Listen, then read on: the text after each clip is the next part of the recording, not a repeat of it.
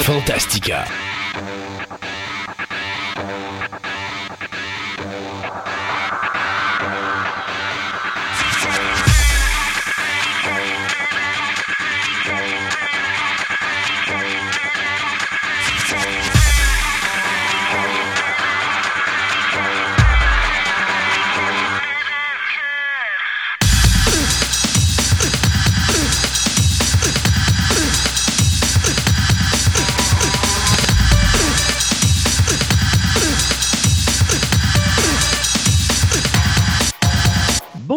Mesdames et messieurs, bienvenue à cette nouvelle édition de Fantastica. Mon nom est Christophe Lassens et sur le bord de la plage, j'ai mon comparse Sébastien Côté qui est là. À défaut de pouvoir s'en aller au, euh, dans le sud, eh bien, il a décidé d'amener le sud à lui. Oui, il est juste pas très chaud, là. T'as pas, pas, très chaud? Enlève ton air climatisé dans la chambre, tu devrais être euh, Aujourd'hui, on va peut-être avoir chaud, là, mais dans les derniers jours, c'est ordinaire. Eh ben bon on essaie de se contenter avec ta petite photo. Là. Hey, t'arrives de vacances, toi, hein? Ah, je finis de vacances, là. Mais non, mais c'est ça que je trouve. J'ai pas eu des. Pour le temps, pas eu des super belles vacances. Il pleuvait, il faisait fret, donc pas pu profiter de la piscine, ben, ben. C'est pour ça que t'es bougon encore en oui. de vacances. Puis c'est pour ça que tu vas encore chigner et détester tout ce que tu vas écouter pour les six prochains mois jusqu'à ce que tu ailles à nouveau des vacances qui, cette fois-ci, seront peut-être meilleures. Ouais, peut-être. Moi encore. hey, aujourd'hui, euh, à l'émission, bien, on a euh, bien des choses à vous parler. D'abord, euh, je vais vous parler d'un site d'encan pour les gens qui sont des amateurs de produits d'horreur, que ce soit les figurines, les livres, les ci, les ça. Ça s'appelle Horreur Fanatique. Et donc, on va parler avec le propriétaire du site ainsi que le propriétaire de Horreur Fanatique, qui est Christian Rioux, qui va ben, nous expliquer un petit peu comment il en est arrivé à construire cette entreprise pour lui, qui est vraiment parti d'une passion et euh, qui englobe une multitude de passionnés à travers la province. Euh, l'autre chose aussi qu'on va faire aujourd'hui, ben, euh, c'est Tom qui faisait un petit bout de temps qu'on n'avait pas parlé à Tom, fait qu'il euh, va venir faire son tour en studio. Il va nous parler dans le ciné nostalgie de cette émission des films Moby Dick et Big Miracle. Qu'est-ce que les deux ont en commun? Ben des baleines. Donc on va parler baleines avec Tom. Puis de toute façon, c'est drôle parce que Moby Dick c'était quelque chose que j'avais suggéré à Tom à l'époque parce qu'il n'avait jamais vu ça. Et comme Tom est mon Padawan, ben, il a dit ben écoute, sais-tu quoi, je vais l'essayer. Et puis finalement, il a décidé de nous en parler aujourd'hui. Et finalement, on vous l'avait annoncé dans la dernière émission, avec le décès d'Olivia Newton-John, je trouvais que c'était adéquat qu'on fasse une chronique euh, sur son existence et sur sa carrière. Donc, Marie-Camille va être avec nous aujourd'hui, puis elle va nous présenter sa carrière en 15 points. Donc, euh, décider de faire quelque chose de totalement différent. À travers ça, on va vous présenter différents extraits des euh, grandes chansons de Olivia Newton-John. Donc, ça, ça va conclure notre émission d'aujourd'hui. Maintenant, avant qu'on commence cette émission d'aujourd'hui, euh, quelques petits points que je veux mettre euh, à jour. D'abord, tout le monde le sait, Marceau a quitté Choix Radio X. On se demandait, Christophe, est-ce que tu vas rester à Choix, tatati? Eh bien oui, la réponse est euh, je vais continuer à Choix. Ma saison a juste mal commencé parce que je me suis trompé de mardi, ce qui fait que je devais commencer la semaine dernière. Et puis finalement, j'ai complètement passé tout droit. Alors, euh, par chance, Robbie Moreau est très gentil avec moi il, il œuvre de patience. Et donc, Robbie m'a donné une chance cette semaine de commencer ma nouvelle saison à Moreau en jazz. Donc, je vais être diffusé tous les mardis, euh, les derniers mardis de chaque mois à 18h30 sur les ondes de Choix Radio X. Donc, manquez pas ça si vous êtes des fans de euh, cinéma. Euh, du côté de Radio Biz, oui, on parle à vous, les auditeurs de Radio Biz. cette émission serait probablement l'une des dernières qui va être diffusée sur la chaîne de Radio Biz les jeudis à 13h. Puisqu'on change d'horaire à partir du 10 septembre, on s'en va au samedi à 13h, tout de suite après le show d'Alice Cooper. C'est un grand hommage pour nous d'être après euh, M. Cooper. Donc, euh, Fantastica sur les ondes de Radio Biz à partir du 10 septembre va être sur les ondes de cette station Internet à partir tous les samedis pardon, de 13h jusqu'à 16h ou 16 heures plus si on, euh, si on dépasse. Mais euh, si vous voulez aller voir euh, de plus amples détails là-dessus, ben, vous pouvez vous rendre sur notre site web qu'on a mis à jour d'ailleurs pendant nos vacances, moi et Sébastien. On a fait des ajustements. On a surtout mis à jour la section de nos chroniqueurs, très important parce qu'il y a tellement de monde qui se sont rajoutés à notre équipe. C'est incroyable. Je regardais les, chroniqueurs, la liste de chroniqueurs. On est à veille de peu avoir de place dans la programmation de la page web pour les mettre, là, tellement on en a. Euh, mais oui, effectivement, ça a été mis à jour. Et si vous allez euh, en bas des pages, en dessous de nos commanditaires, vous allez voir, il y a le logo Radio Biz sur lequel on indique que justement, on est diffusé samedi à 13h. Donc, si des fois vous allez, euh, vous ne pouvez pas nous écouter en podcast, mais vous voulez nous écouter à la maison, quelque chose du genre, ou encore au travail, puis vous voulez l'écouter directement sur Internet live, ben, vous pouvez toujours aller sur Radio Biz, vous cliquez sur l'icône, puis ça va vous amener sur la page web. Puis à ce moment-là, tous les samedis à 13h, vous pourrez nous écouter comme si vous écoutiez la radio traditionnelle. Je fais une invitation au monde. Euh, ça serait vraiment le fun pour que les gens puissent s'abonner à notre Twitter ou à notre Instagram. Encore là, vous allez aller sur la page de fantasticaradioweb.com. Vous avez tout qui est, là. J'ai mis en bas de la page complètement le lien d'Instagram et le lien de Twitter. Le Twitter, ben, Sébastien travaille très fort pour vous mettre toujours les derniers trailers qui s'en viennent. D'ailleurs, on en parle toujours en fin d'émission. Euh, donc, si des fois vous voulez aller voir rapidement ces trailers-là, puis ça ne vous tente pas de courir après sur YouTube, ben, vous pouvez toujours aller là-dessus, puis vous allez avoir les liens directement. Du côté d'Instagram, ben ça, habituellement, je le mets toujours en début de semaine à jour et ça pourrait vous donner une idée. Euh, mettons un exemple, vous allez là lundi, mardi ou le mercredi, de savoir de quoi on va parler le jeudi à l'émission, puisque à partir de cette semaine, je vais non seulement parler de c'est quoi le sujet thématique du début d'émission, mais en plus, je mettrai les différentes chroniques qui vont être diffusées dans cette émission-là. Donc, ce sera une façon pour vous de savoir qu'est-ce qui s'en vient à Fantastica. Euh, on parle de notre sujet du jour maintenant, où est-ce qu'on va parler de cette nouvelle, où est-ce que Disney a officiellement annoncé qu'elle euh, a dépassé en deux ans le nombre d'abonnés de Netflix? Donc, ils viennent de traverser le 221,1 millions euh, d'abonnés sur leur poste de streaming, eux qui ont été créés en 2019. Donc, je te dirais, là, à peu près trois ans après leur création, ça leur a pris trois ans pour dépasser Netflix, qui, eux, sont à 220,7 millions, eux qui ont, été qui ont été créés il y a quoi, à peu près une quinzaine d'années. À peu près, moi. Donc, c'est un gros morceau pour Disney et la raison pour laquelle c'est un si gros morceau que ça, c'est que Disney fait, ne fait que commencer qu'à percer le marché de l'international au niveau du streaming. Il y a encore énormément de pays dans lesquels il n'est pas rentré. Euh, et donc ça, à long terme, ça peut faire mal à Netflix beaucoup plus parce que quand Disney rentre, habituellement, Netflix perd des abonnés. Euh, parce que, bon, écoutez, euh, on ne se le cachera pas, les montants vont monter, on le sait, on en a parlé, euh, que ce soit mhm. Netflix, que ce soit Disney, que ce soit HBO, que ce soit n'importe quel poste de streaming présentement, tous les prix vont aller à la hausse. La seule chose, c'est que pour garder les prix à la baisse comme ils sont actuellement, la seule façon de pouvoir accéder à ce produit-là, ça va être d'accepter d'avoir des pubs pendant vos films ou pendant vos euh, séries télé que vous allez écouter. Donc, ça, ça va changer un petit peu la donne. Mais une chose est sûre, du côté de Netflix, euh, bon, on a commencé à prendre une dérape depuis le début de l'année parce que là, la compétition commence à être très forte. Et là, les gens commencent à se rendre compte que, oh, minute, euh, il y a du bon produit sur les postes de streaming. Puis c'est pas juste nécessairement Netflix qui ont ces beaux, produits-là. L'avantage de Disney bien sûr, c'est que Disney, lui, diffuse ses séries une fois à la semaine, un épisode à la fois. Donc, ce que ça fait, c'est que ça force les gens à rester abonnés. Contrairement à Netflix qui lui diffuse d'une shot, moi je pense qu'à long terme, Netflix va changer sa donne parce que s'ils veulent garder une stabilité, puis s'ils commencent à perdre beaucoup, beaucoup, beaucoup de euh, membres au niveau de leurs abonnements, je crois que c'est une direction que Netflix risque de prendre. Il y a un autre poste qui s'en vient très fort, Amazon Prime, qui, eux autres, viennent de, traverser le 200 millions d'abonnés également. Euh, il y en a qui vont dire, ben, écoute, il y a du trichage un petit peu d'un chiffre, puis c'est un petit peu ça qu'on va parler, moi et Sébastien, parce que, bon, il y en a qui vont dire Disney additionne tout ce qui est d'abonnés sur Disney+, Hulu et ESPN. Oui, effectivement, mais ce sont quand même des abonnés à Disney, donc moi, personnellement, je ne vois pas le problème là-dessus. Ben, moi, je trouve que c'est pas Disney Plus, c'est Disney.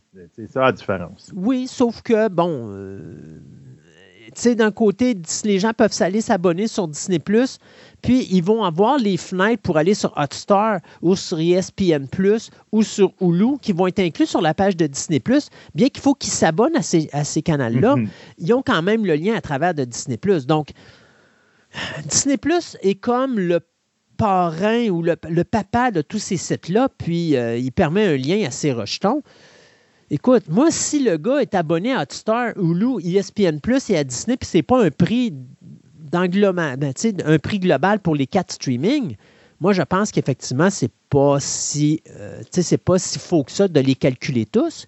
Mais ouais, bon. mais il y en a qui sont, mettons, plein des gars, des personnes de sportifs, ils vont euh, s'abonner juste à ESPN, puis ils s'abonneront pas aux autres, mais pourtant, ils comptent dans Disney, dans Ouais. leur cote.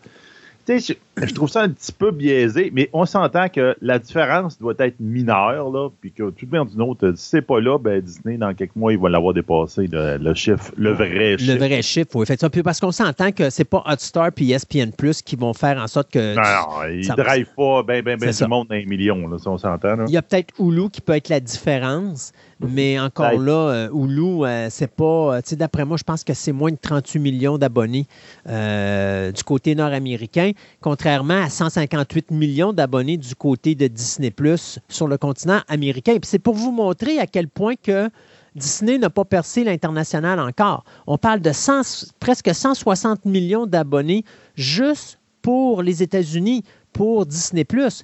Vous en Mhm. avez 221. Donc, si on calcule ça, ça veut dire que vous avez 60 millions d'abonnés qui proviennent de l'extérieur des États-Unis.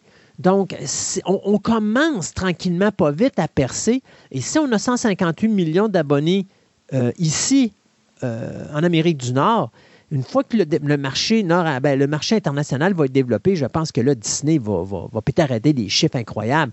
Restera à voir maintenant ce qui va se passer avec Netflix. Moi, je l'ai toujours dit que Netflix, euh, moi, je l'avais toujours considéré troisième, qui allait devenir le clap euh, du cinéma ici au Québec, que ça allait être quelque chose où est-ce qu'on allait faire euh, des affaires répertoires. Là, on vient de se rendre compte que c'est pas du tout le cas qui va se passer parce qu'on est très agressif au niveau du commercial, mais on va reprendre des décisions où est-ce qu'on va couper des produits.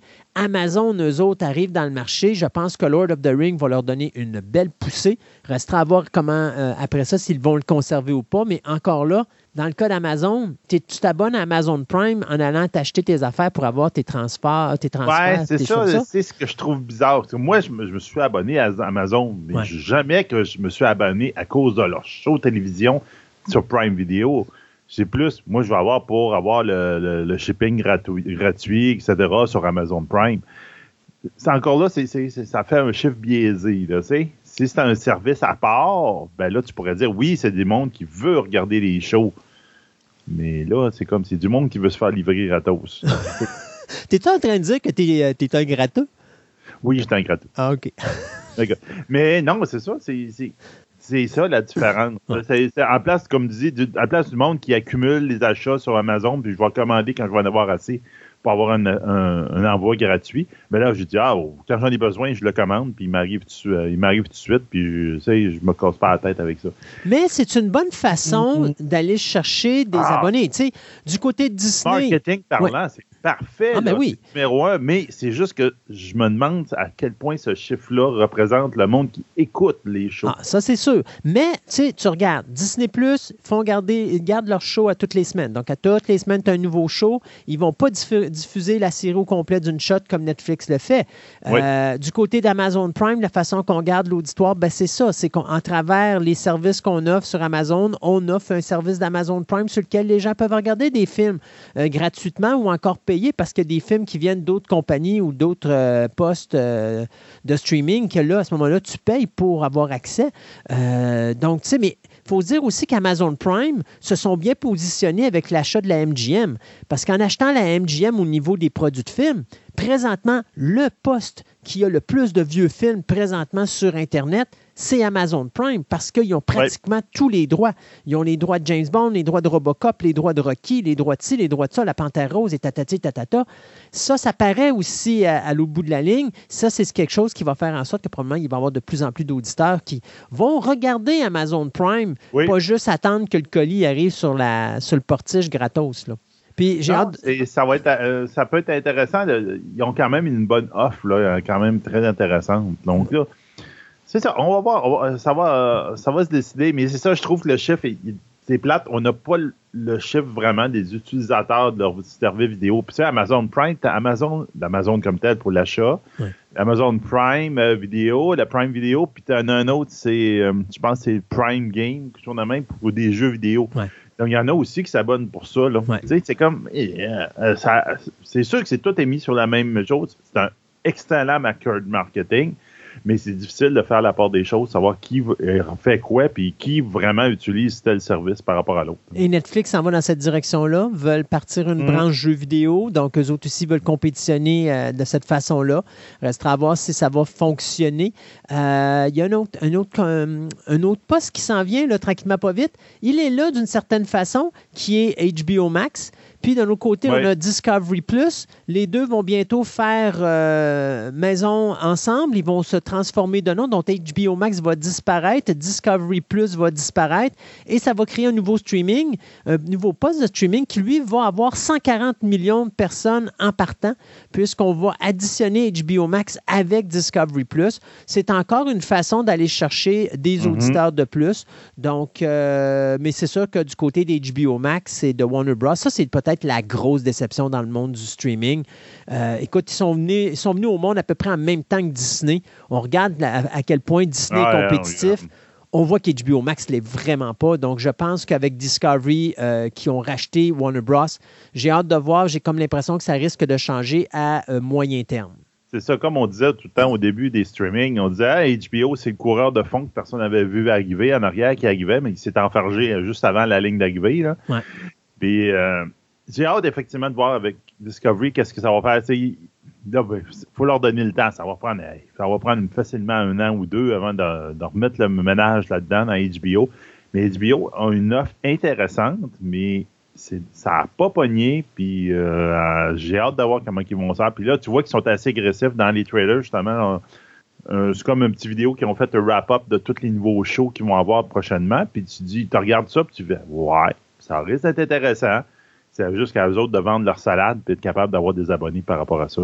Mais c'est sûr que je regarde la façon que les décisions sont prises présentement avec Discovery face aux décisions qui étaient prises par mm-hmm. AT&T. On voit une nette amélioration. Donc, ce qu'on voit, c'est du vert, c'est pas du orange ou du rouge comme on voyait avec AT&T.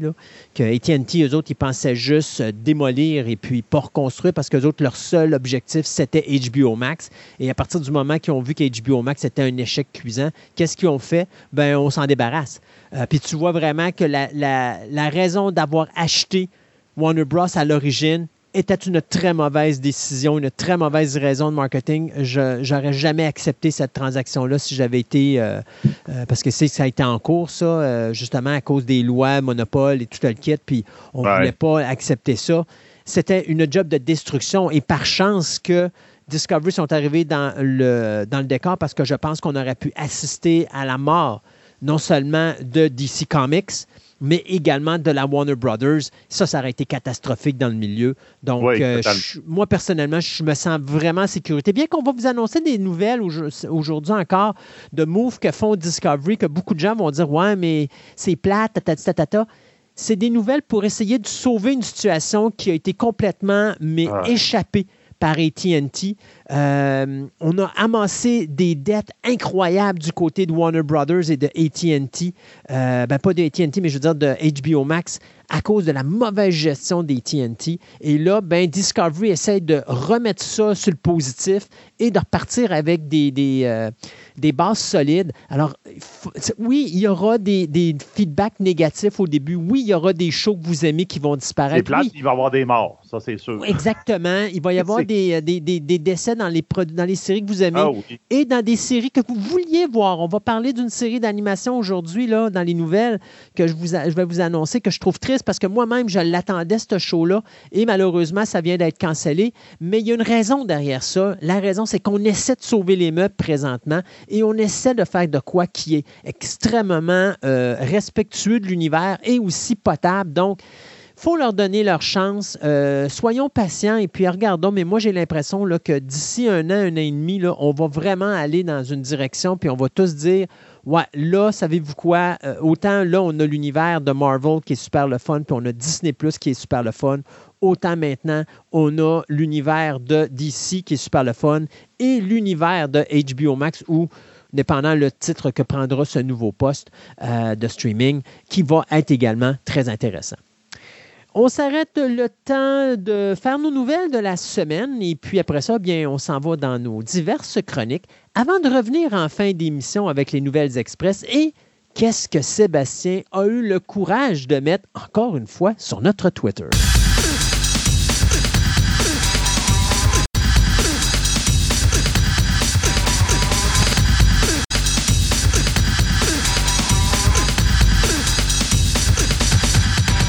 Ce segment de nouvelles vous est présenté par TPM OB et Collection, la boutique idéale pour nourrir toutes vos passions. TPM OB et Collection a doublé son espace de vente afin de vous donner encore plus de choix avec le même service personnalisé, le tout à des prix plus que compétitifs. Vous cherchez des die-casts, des cartes de sport, de la figurine, des timbres, de la monnaie, des casse-têtes, des jeux de société, du comic book, des cartes Magic, voire même des cartes Pokémon. Voici la place rêvée pour vous, collectionneurs aguerris. Allez donc les visiter dans leur nouveau local au centre commercial de Fleur de Lys au 550 boulevard Wilfrid Amel à Québec ou rendez-vous sur leur site web au www.boutique-tpm.com.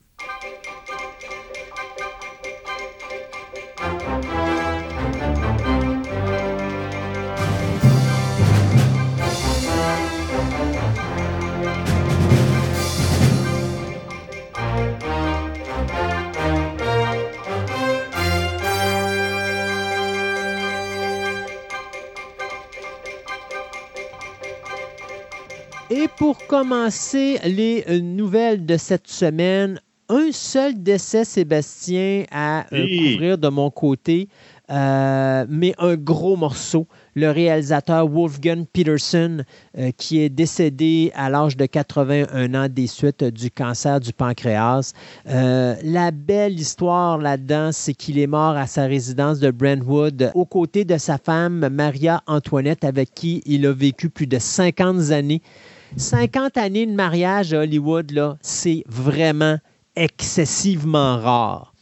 Peterson avait commencé à l'âge de 19 ans comme assistant euh, metteur en scène euh, au théâtre de Hamburg avant de faire son premier film en 1970, un film qui va recevoir une, nomination aux Oscars euh, en 1971.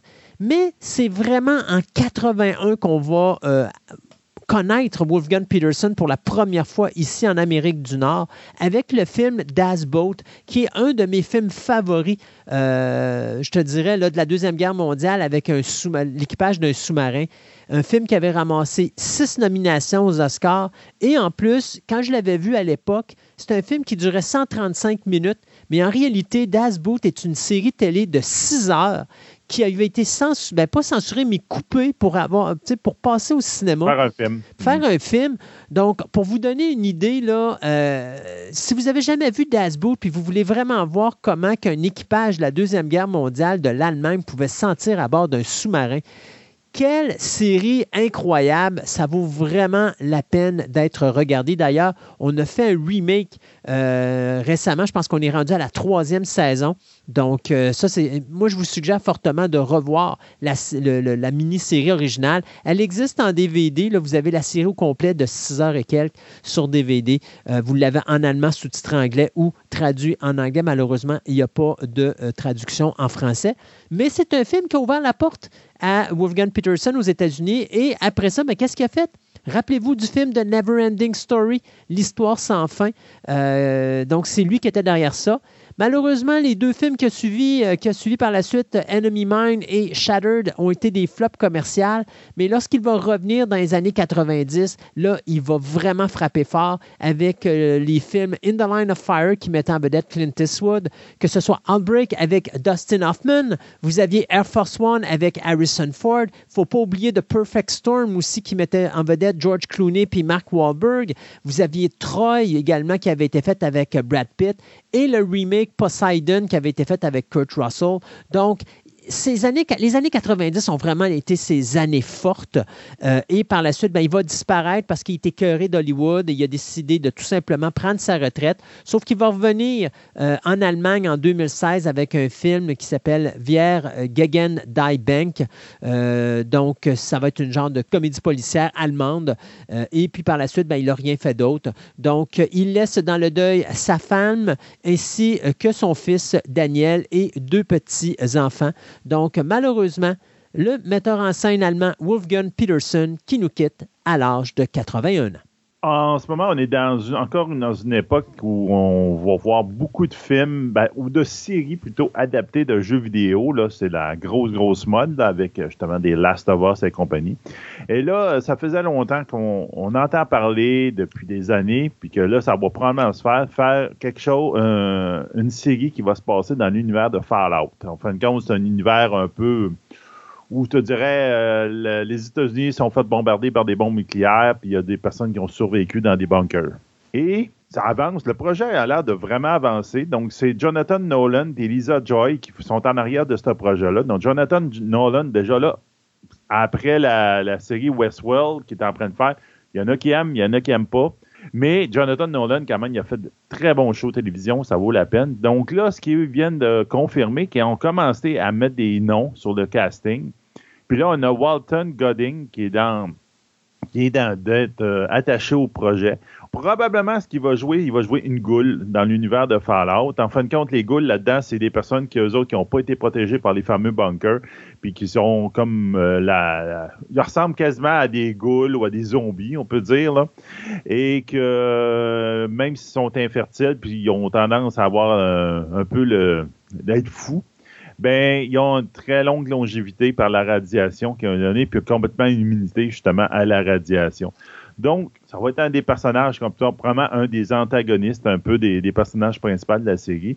Ça risque peut-être d'être intéressant. Euh, il y a beaucoup de projets de, de jeux vidéo qui c'est des flops total, mais il y en a des fois que ça peut être très bon. Donc, ça va être à voir qu'est-ce que ça va donner, mais là, ils commencent au moins à attacher des acteurs.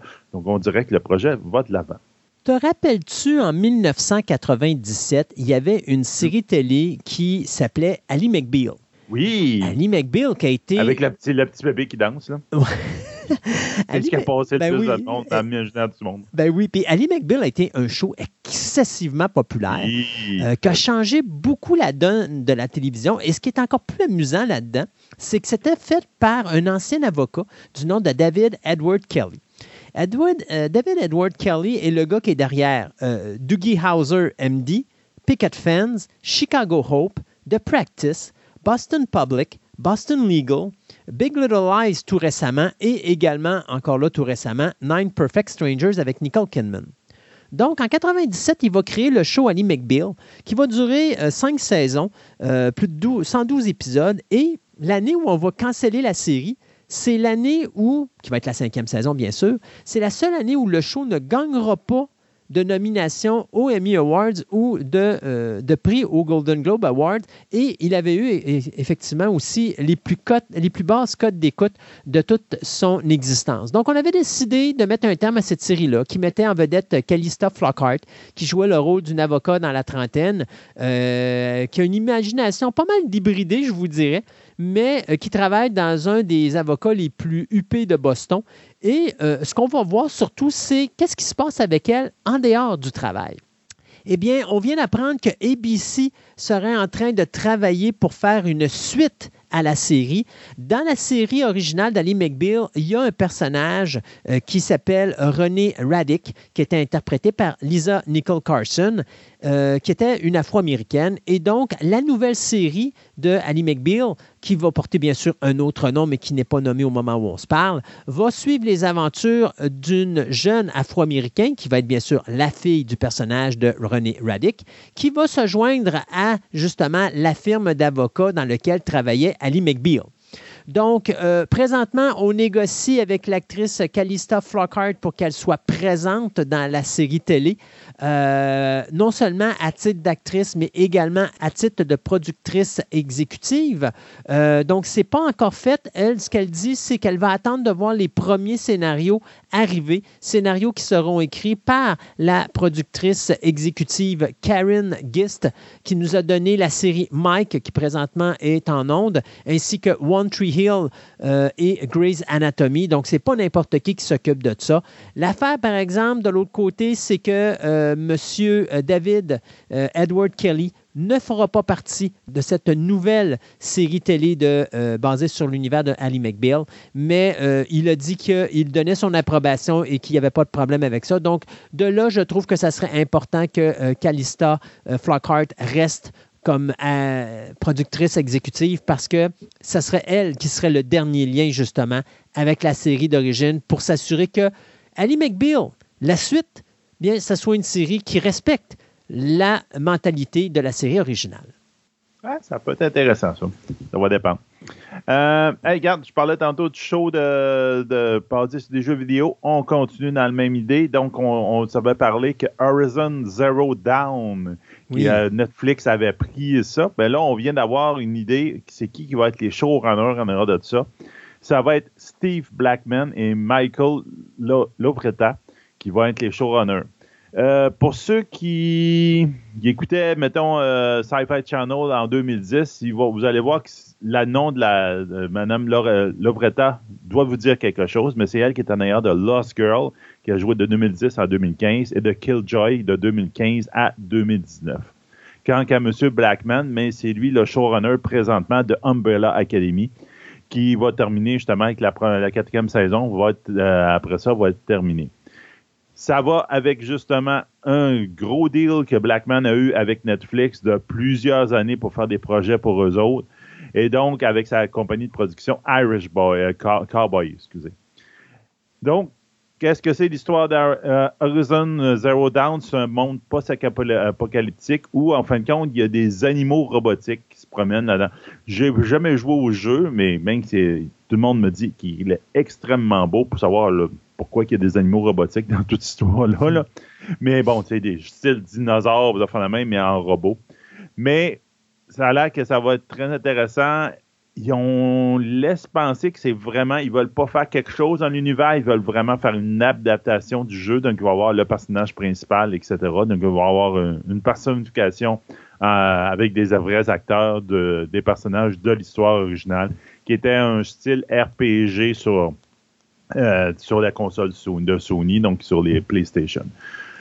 Ça, en tout cas, ça a du potentiel. J'ai hâte de voir ce que ça va donner. Euh, mettons que j'ai pas été. Ben, on s'entend que le showrunner de, euh, de Umbrella Academy, je trouvais que on pourrait dire le, la manière comment c'était tourné, j'aimais beaucoup ça, même si les scénarios d'Umbrella Academy en arrachaient, mais vraiment, là. Donc, ça a quand même du potentiel. Killjoy, c'était quand même intéressant comme show. Donc, ça peut être avoir du potentiel puis de faire quelque chose d'intéressant.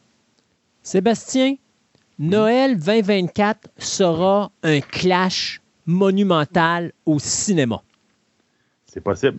Le bleu versus le bleu. Vitesse versus espace. Sonic versus Avatar. Et c'est ce que Paramount vient d'annoncer, puisqu'on dit que Sonic numéro 3 euh, sortira en salle le 18 décembre 2024, la journée où sortira le film Avatar, 3. Ouais, c'est ça, au cinéma. Bon, personnellement, je peux vous dire ceci, ils ont le temps de changer d'idée. Puis je suis à peu près sûr. C'est à peu près sûr qu'il va se passer. fait les mêmes public, ça peut peut-être fonctionner. ça, dépend d'Avatar. Ça dépend d'Avatar 2. Ouais. Parce que si Avatar 2 ramasse tout au box-office, si Avatar 2 est aussi spectaculaire et aussi populaire qu'Avatar 1, et qu'on s'en va vers un Avatar 3 pareil, je vous garantis que Paramount Pictures sont pas stupides, ils vont tasser Sonic de là. Ah, ouais, Euh, Parce que, écoute, euh, t'as as beau vouloir confronter euh, Disney puis dire on va vous montrer qu'on peut être les meilleurs, nous autres aussi, puis si on va chercher tant d'argent, on va être bien heureux. Euh, C'est parce que si Avatar ramasse tout en salle puis que ton Sonic il meurt là, euh, d'autant plus que, tu sais, bon, on- n'a pas d'histoire présentement, mais il n'y a rien qui dit que James Mats- Ma- Marsden va revenir. Il n'y a rien qui dit non plus que euh, Jim Carrey va revenir parce que Jim Carrey a annoncé qu'il prenait sa semi-retraite. Ben oui. Donc, est-ce qu'il va revenir rejouer le personnage du docteur Robotnik euh, dans le troisième euh, dans le troisième Sonic?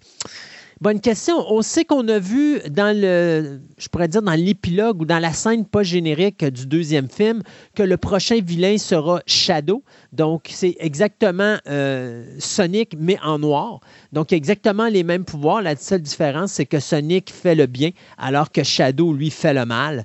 Donc euh, on ne sait pas non plus si le réalisateur Jeff Fowler va être de retour, lui qui avait mis en scène les deux premiers films, mais on sait que Ben Schwartz euh, est signé, c'est lui qui faisait la voix de Sonic, ainsi que euh, Idris Elba et Colleen euh, qui vont être de retour pour faire les voix de Knuckles and Tails. Donc ça, c'est confirmé. Pour le reste, on va attendre ce qui va s'en venir dans les prochaines semaines ou les prochains mois.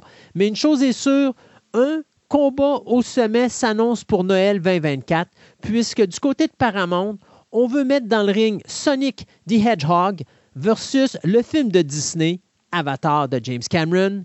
Qui sera le vainqueur? La couleur bleue. Je prédis que la couleur bleue gagnera ce combat. oui, c'est ça. Surtout que justement, je vais en parler pendant euh, dans notre section des Twitter de. Euh, en septembre, ils remettent justement Avatar 1 au cinéma. Ah Oui, ben, ils n'ont pas le choix. Il faut, il faut qu'ils créent un momentum. Là. Il faut qu'il y ait quand même un momentum, et c'est pour ça, pour les abonnés de Disney Plus, que vous avez vu que euh, Avatar a disparu de euh, Disney Plus il y a une semaine ou deux à peu près. Parce qu'ils l'ont retiré de Disney Plus pour le mettre au cinéma. Donc, c'est ça. Euh, Fantastic Four, on a une confirmation que c'est le directeur Matt Shackman qui va qui avait dirigé toute la série de WandaVision qui va être en arrière de la caméra pour le fameux film des Fantastic Four, donc c'est lui qui va être. Puis c'est une mauvaise euh, nouvelle pour Paramount, ben ça veut dire que lui il vient de se retirer du reboot de Star Trek, donc euh, le reboot de Star Trek, Star Trek 4 ou encore reboot ou Star Trek 4, je sais pas comment, on savait plus comment le nommer là. Ben, ça vient de retourner encore au, au ground zéro, on peut dire. Puis, garde, bon, il sortait de se retrouver quelqu'un d'autre pour être, en arrière de la caméra. Mais je sais que je n'avais déjà parlé justement de son embauche pour faire Fantastic, là, quand, Fantastic quand on avait parlé justement de tout ce qui s'était passé euh, à l'événement du Comic Con. J'avais j'avais glissé le nom là-dessus, mais il était encore réalisateur de Star Trek. Fait que là, finalement, Ouais. il vient d'annoncer qu'il se retire. Et il se retire. Donc euh, là, ça vient de, de mettre une, un bâton dans les roues dans, de Star Trek 4. Là. Qui laisse On va faire voir Star Trek au cinéma? Là? Ça marche bien à la télévision. Là. Qui se concentre donc là-dessus? Ouais, c'est ça. Ben, encore là, la- la- bien, marche bien à la télévision, mais bon, ça, regarde, on n'en parlera pas là, plus que ça, là, mais euh, ils ont des, ils ont des croûtes à manger. Mais pour justement les Star Trek télévision, il y a deux choses que je peux dire. Première chose, j'ai euh, j'ai écouté Star Trek Prodi- Prodigy, excusez, euh, pour un show pour enfants. J'ai trouvé ça très intéressant. J'ai dit, ils ont fait quelque chose d'original, puis c'est- c'est- c'est c'est quand même très cute, là. Euh, puis pour ceux qui intéressent encore à la série Picard, ben euh, Picard 3 vient de confirmer que l'actrice qui fait Tasha Yard va être dans la réunion de tous Wow. les acteurs. Mais c'est pas Tasha. moins- C'est pas Tasha. faut Non, s'entendre. ça va, être, ça, va, ça va être sa fille. Je pense Ouais. probablement, à moins qu'il fasse quelque chose dans le temps, en tout cas, on ne sait pas, mais en tout cas, l'actrice est là. Probablement soit jouer sa fille ou le personnage principal dans une scène de X. Là, je n'ai aucune idée, là, mais bon, regarde. Moi, je vais, je la- vais y aller avec la Romulin. Ouais, probablement. Ça se pourrait bien que ça soit ça qu'ils vont faire. là. Mais la série, On on bien. s'entend-tu quelque chose, Sébastien? Que tu l'aimes ou que tu l'aimes pas, la saison 3 de Picard, là, ça va être le show à regarder pour les fans de Star Trek de Next Generation parce qu'ils vont tous être là. C'est sûr, ils vont, euh, vont faire de l'argument par rapport à ça. Ça, je suis parfaitement d'accord. Mais si tu écouter un show de Star, de Star Trek, va écouter, euh, voyons, un Undiscovered Country, qui ont fait un excellent job. Ça, c'est un bon show de Star Trek en ce moment. Tu veux dire Strange World? Parce que... Oui, Strange, Strange, New World. Strange New World, parce que Discovered Country, c'est Star Trek 6. C'est ça. Non, non, non, excuse. Strange New World, là, qui est, ça vaut la peine. C'est vraiment, vraiment excellent. Ils, ont fait des, des passes avec, ils jouent avec la série originale sans, sans sans détruire la série originale. Tu sais, on fait un épisode avec où tu entends parler des Gorn. Tu dis que les Gorn, mais c'est Kirk, la première fois qu'il voit des Gorn. Hmm. Donc, ils peuvent jamais montrer la créature. Puis ils font exprès. Ils en parlent, puis tout, mais ils savent pas à quoi ils ressemblent. Donc, c'est toutes les affaires de ce style-là, ils ont fait des affaires très intéressantes pour ça. Ah, c'est bon. Euh, tantôt, je vous en parlais en début d'émission qu'il y avait euh, des choses qui allaient mourir dans l'univers de HBO Max et de Warner Bros. Eh bien, j'en parle mhm. maintenant. La grosse déception pour moi, parce que je m'attendais tellement à voir cette série-là, c'est une série qu'on vous avait annoncée il n'y a pas si longtemps. Je pense que c'était au mois de mai dernier qu'on avait parlé de ça. Batman Caped Crusader qui était une série d'animation qui devait être diffusée sur HBO Max et sur ben le Cartoon Network, qui était produite par J.J. Abrams et Matt Reeves, en rapport bien sûr avec le film de Batman, mais ce qui était encore bien, c'était qu'on allait chercher Bruce Timm, qui avait fait la série Batman The Animated Series, qui est probablement une des meilleures séries d'animation, pas juste de l'univers de Batman, mais de l'univers des super-héros. Moi, je le mets dans mon top 3 avec euh, Superman The Animated Series et les X-Men de 1997. Là. Euh, au niveau des super-héros, pour moi, c'est mes trois shows favoris mais le show vient d'être annulé par euh, Discovery parce que justement, ben, comme je disais en début d'émission, on, on a des gros problèmes financiers. Il faut qu'on essaie de couper dans les dépenses le plus possible pour essayer de remettre la situation dans le vert.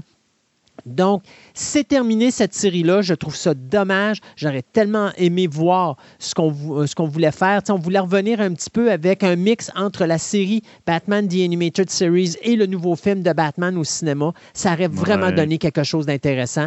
Donc, c'est un des sept projets d'animation que HBO viennent de canceller. Les autres étant Merry Little Batman. Il y a également le film des Looney Tunes The Day The Earth Blew Up. Il y a le musical Bye Bye Bunny il y a également un animated musical qui vient d'être fait pour, euh, ben, qui était supposé être fait pour les fêtes de Noël sur Family Matters qui vient d'être cancellé, ainsi que finalement The Amazing World of Gumball. Donc tout ça s'est mis au vidange par Discovery parce que justement on essaye de sauver le plus d'argent possible pour remettre sur la map le HBO Max et surtout Warner Bros. Euh, donc, euh, Batman Cape Crusaders, malheureusement, la série, c'est terminé. Elle ne verra pas le jour, du moins pas sous la euh, bannière HBO Max. Ouais, ça, c'est dommage. Vraiment, ça aurait été bon. Oui on a le droit dans The Boys, qui sont en train de, tourner présentement la quatrième saison. On va avoir droit à un nouveau Winchester qui va joindre au cast. Donc, euh, Jeffrey Dean Morgan, qui vient de se joindre euh, à l'équipe de la quatrième saison.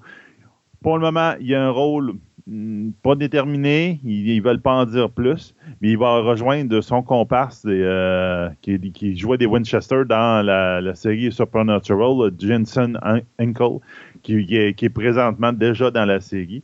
Donc, ça va faire un autre un autre acteur intéressant pour jouer dans la série. Hey, une petite chose que je veux dire aussi, à part de ça, euh, ben, on avait parlé dans le dernier, notre dernier podcast que Nicole, Nicole, Michelle Nichols, euh, ben, on a parlé de son décès. Mm-hmm. Ben, on va avoir, droit d'avoir ses cendres, une partie de ses cendres à envoyer dans l'espace. Donc, la NASA va s'arranger pour euh, lui donner un, petit voyage en orbite pour qu'il soit dispersé après ça dans, l'espace. Donc, elle, va rejoindre, elle va rejoindre Scotty. Ben oui, elle va rejoindre Scotty, c'est ça que je me disais aussi. Donc, c'est un, moi, je trouve que c'est un bel hommage que NASA lui rend à ce moment-là. Donc, c'est une bonne idée. Il aurait fallu qu'on prenne les cendres de Leonard Nimoy et qu'on envoie ça sur Vulcain. Ça aurait été bien. C'est un petit peu loin encore. Ouais, OK, d'abord. Hey, euh, branle-bas de combat sur Superman et Lois. Euh, surprise. Ben oui, hein? L'acteur euh, Jordan Elsas, euh, qui interprétait le personnage de Jonathan Kent, l'un des fils de Superman et Lois, ben il était pompé pour faire la saison 3, puis à un moment donné, ben, pour une raison qu'on ne comprenait pas, il a décidé de tout simplement dire je ne reviendrai pas. C'est lui qui est parti. Il n'y avait pas de problème sur le plateau de tournage. Euh, lui, ça qu'il y avait un petit problème par rapport à, sa ponctualité. Il paraît, là. Euh, donc, tu voyais qu'il y a peut-être quelque chose qui traînait là, depuis un certain mais tu sais, euh, bon, euh, écoute, soyons honnêtes, là, on, regarde le gars, le gars a 20 ans, euh, il fait sa carrière, il commence sa carrière en 2020 dans une mini-série qui s'appelle Little Fires Everywhere. Puis après ça, ben, en 2021, il tombe dans la série Panic. Il n'a pas fini euh, la série que là, il, obtient le rôle de Jonathan Kent dans Superman et Lois. La saison 1 euh, de euh, Panic sera la seule sur Amazon Prime qui va canceller le show. Lui va continuer, il va embarquer tout de suite sur la saison 2 de Superman et Lois. Et comme il disait, parce que là, il vient de faire un message qui explique les raisons de son départ. Moi, je, suis partant pour faire la saison 3, sauf qu'à un moment donné, ben, il paraît que là, la santé mental est intervenu dans le décor et que là, ben, il a dit là, il faut que je mette le pied sur le break, puis il faut que je commence à me regarder euh, dans le miroir et que je commence à m'occuper de moi-même. Donc, euh, même qu'il pense peut-être quitter le domaine de, des de la comédie ou du rôle de, comédien. Alors, euh, il pense même s'en aller dans une direction totalement différente. Donc, on va euh, redistribuer le rôle. Au début, je ne comprenais pas, vu que je n'ai pas vu la série, jusqu'à ce qu'on me dise que le personnage de Jonathan Kent est le point central de la série. Donc, on ne peut pas se débarrasser du personnage comme ça. Et, les, deux enfants de Superman et Lois, c'est difficile de, euh, de s'en débarrasser. C'est quasiment impossible. Donc, mais tu sais, moi, j'aurais peut-être pris le personnage puis j'aurais dit, écoute, euh, tu pars à l'extérieur ou, bon, je sais pas lequel des deux va devenir Superboy. Euh... À date, c'est son frère. OK, fait que c'est ça. Fait que tu vois, on aurait pu, tant qu'à moi, se débarrasser du personnage de Jonathan Kent sans avoir à, refaire la distribution puis se concentrer plus sur lui. Oh, c'est une euh, histoire de famille, donc ça aurait été extrêmement difficile qu'il se ben, débarrasse on dit ça, mais tu sais, il y a une façon, il peut survenir un. Tu sais, moi, j'ai toujours été habitué de voir Lois et Superman avec juste un enfant. Euh, on s'en rappelle quand on a commencé à parler de ce show-là qui disait il y a deux enfants, puis j'étais là, pourquoi deux? Il y a toujours juste un flot. Donc, tu sais, il aurait pu y avoir un accident, un des deux enfants meurt, puis euh, ça amène justement une, situation dramatique dans le show, d'autant plus que Superman et Lois est beaucoup plus sombre que ce qu'on est habitué de voir normalement avec mm. l'univers de Superman ça aurait pu être intéressant d'apporter cette, ligne-là et de montrer peut-être que les enfants de Superman et Lois sont peut-être pas invincibles. Donc, tu sais, ça aurait, été intéressant, puis ça aurait amené euh, justement encore cet, aspect où est-ce que à chaque épisode, ben là, tu dis, il reste un enfant, puis là, il arrive des affaires et il est toujours mis dans des situations précaires où est-ce que lui aussi peut peut-être tirer sa révérence. Donc, je trouve que c'est triste qu'on aille directement tout de suite dans le de refaire, de prendre un, un, nouveau comédien pour reprendre un personnage, ça va casser le moule avec ce qu'on a vu jusqu'à présent, à moins qu'on trouve vraiment un acteur qui est similaire euh, à Jordan Elsas. Moi, tant qu'à ça, j'aurais dit on va se débarrasser du personnage ou encore, on aurait dit à Elsas, écoute, reviens au moins pour le pilote, puis dans le pilote, on va faire une séquence qui va t'arriver quelque chose, puis là, tu décides de quitter Smallville puis de t'en aller dans un autre, euh, dans un autre pays, étudier au loin, ce qui fait que justement, tu sais, si je me donner, tu veux revenir, ben tu n'es pas totalement écarté de l'histoire. Donc, en tout cas, 22 euh, ans, M. Elsar, c'est déjà dire que euh, on va quitter le domaine de l'acting après seulement trois ans. C'est triste, mais bon, euh, je pense qu'avec tout ce qu'on voit présentement dans le domaine des acteurs, on n'a qu'à penser justement à Tom Holland, justement, récemment, qui annonçait qu'il quittait les réseaux sociaux justement pour protéger sa santé mentale parce que là, écoute, je pense qu'il y a 67 millions de personnes sur son Instagram, puis là, il essaye de lire tout ce qu'il dit sur lui, puis chaque chose qu'il lit l'affecte. Bien, c'est sûr et certain qu'à un moment donné, il faut que tu te protèges. Euh, on a qu'à voir aussi avec l'acteur qui joue Flash, ce qui se passe avec lui au niveau de sa santé mentale également. Donc, on voit de plus en plus là, que euh, y a certains comédiens à Hollywood qui ont des problèmes. Ben, c'est une bonne chose de s'écouter, puis de dire ben là, il faut que j'arrête, il faut que je prenne du recul, puis de voir où est-ce que je m'en vais, avant de continuer, puis de tomber dans la drogue ou dans, la boisson, ou bien d'avoir d'autres problèmes majeurs, puis que ça détruise ton existence et ta carrière. Donc, je pense que c'est un, c'est un bon move euh, du jeune acteur. Donc, euh, on lui souhaite un la meilleure des chances pour euh, son avenir euh, dans le domaine de l'acting ou encore tout simplement dans ses autres projets? On le savait depuis un certain temps que Emilia Clarke allait probablement faire son apparition dans le MCU. Puis, euh, on sait maintenant que c'est dans Secret Invasion. Justement, on s'en commençait à tourner un peu.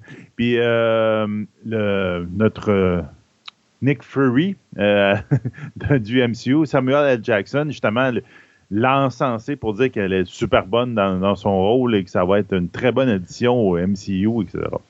Mais là, on vient d'avoir un autre spoiler, un autre euh, le leak qui vient de se faire. Euh, heureusement, c'est pas Amelia Clark. Amelia Clark avait tout le temps, elle, dit, elle disait, j'ai peur de m'ouvrir la trappe à un moment donné à cause justement de la fameuse clause anti-spoiler qu'ils ont toutes signé dans les MCU. C'est, en fin de compte, le rôle d'un scroll qu'elle va jouer dans Secret War. Le scroll qui s'appelle Gia.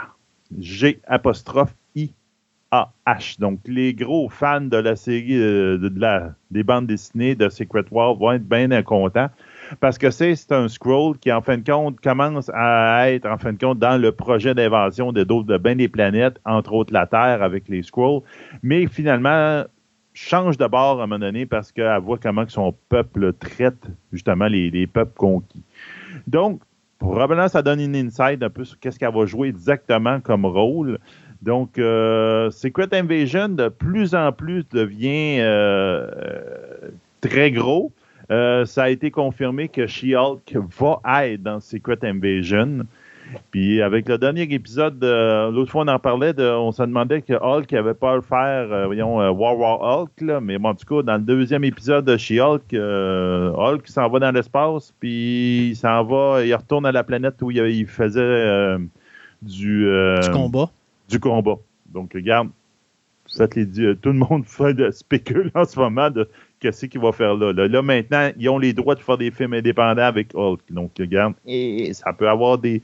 Ils peuvent se faire des surprises. On verra bien. Oui, ou encore ils peuvent faire une série télé, ce qui pourrait être encore plus hmm. intéressant parce que de ben toute façon, on s'entend qu'au cinéma, euh, tout ce qu'ils font avec Hulk, c'est de la grosse schnook depuis. Euh, depuis Joss Whedon. Whedon a été probablement le seul réalisateur à vraiment savoir quoi faire avec le personnage de Hulk. Euh, honnêtement, j'ai hâte de voir où est-ce qu'on va s'en aller avec le Hulk, mais euh, effectivement. Et euh, aussi le fait qu'il s'en va dans l'espace puis s'en va ailleurs, donc tu vois que peut-être pour les prochains films, le Hulk sera pas là, là, donc il, il tasse encore. Un, ben, moi, j'ai pas vu Thor encore, là, c'est le, celui que j'ai pas vu, là. Je sais pas ce qu'ils vont faire avec le personnage de Thor, mais c'est un autre des personnages principaux que disparaît pas, mais le de côté. On dirait qu'ils le mettent de côté pendant un petit bout, là, pour on faire. Peut-être qu'il va revenir pour les, gros films d'Avengers, mais pour le moment, ils sont en train de le tasser, de le mettre de côté pour y enlever sa présence. Mais ils font la, ils font de la place pour la nouvelle génération. Oui, ben ils n'ont pas le choix. Hein. Faut, faut, les mettre, hein. faut les mettre quelque part, ces jeunes-là. C'est ça. Euh, Parasite, euh, euh, ben, écoutez, si vous connaissez le réalisateur Yon Sang-ho, c'est lui qui nous avait donné l'excellent Last Train to Busan et il a hmm. travaillé également pour Netflix sur la série Hellbound. Eh bien, Sang-ho a décidé de remettre ça de nouveau avec Netflix. Et là, il va travailler sur une autre adaptation d'un manga, euh, cette fois-ci un manga d'horreur qui s'appelle Parasite. Rien à voir avec le film qui a gagné des Oscars il y a quelques années. Là, c'est totalement différent. C'est un manga qui avait été écrit et dessiné par Hitoshi Iwaki. Euh, on parle de 10 tomes dans lequel bien, euh, on suit l'histoire d'une invasion de parasites dévoreurs de cerveaux humains qui vont chercher à s'en prendre à un personnage, mais malheureusement n'arriveront pas à atteindre le cerveau puis, euh, ce qui va se passer, c'est qu'il y a comme une drôle de chimie qui va se faire entre la créature et l'être humain, ce qui fait que euh, cet individu-là va devenir l'un des derniers espoirs de l'humanité contre cette race euh, d'envahisseurs extraterrestres. Donc, la différence avec le manga qui avait déjà été adapté en série d'animation par les studios Madhouse il y a quelques années, ben, va mettre en vedette non pas un personnage masculin, mais un personnage principal féminin qui va être interprété par l'actrice Yeon Suni. Euh, donc, le tournage devrait débuter tout euh, prochainement et on parle d'une diffusion sur Netflix euh, soit en 2023 ou en 2024 au niveau de la distribution. Se rajoute à ça euh, Kyo Hwan ainsi que Lee Young, Young donc les trois comédiens qui sont présentement les seuls signés pour cette adaptation du manga intitulé Parasite. L'univers de. Je ne sais pas si Christophe va être content ou euh, va être euh, emballé ou peut-être pas pendant tout. L'univers de King, de King Kong euh, vient d'avoir un nouveau, nouveau joueur. Donc, Disney Plus vient d'embarquer dans le train de King Kong. Donc, ils vont faire une série sur Disney Plus en live action, donc avec des vrais acteurs. Ça va être mené par James Wan euh, avec Atomic Monster, donc ça, c'est sa compagnie. Et l'écrivain euh, Stephanie Molson, qu'on y doit entre autres euh, Pepper Girl, qui vont faire une série dans l'univers de King Kong. Donc, ça n'a aucun rapport avec ce qu'on va Warner Bros. faire avec Godzilla versus Kong, tout le Monster Universe, etc. Ça va être quelque chose d'indépendant. Puis la description que j'ai à date, c'est ça va être l'histoire du, du, monstre classique, mais contée à notre, notre époque, dans le Modern Age, avec le retour avec le Skull Island, puis vraiment avec le, un nouveau Kong. Donc, probablement que ben, il a vieilli puis il y en a un nouveau, là. Je ne sais pas. Ben, en réalité, si tu me permets, parce que je peux. Ben, vas-y, vas-y, vas-y. As peut-être plus d'informations. Ben, pas nécessairement plus d'informations, mais je suis plus au courant. Ben oui, de euh, l'univers, moi, je connais. De l'univers. C'est qu'au niveau de la série, on va se baser beaucoup plus sur. Euh, le film original et les livres de Marion C. Cooper.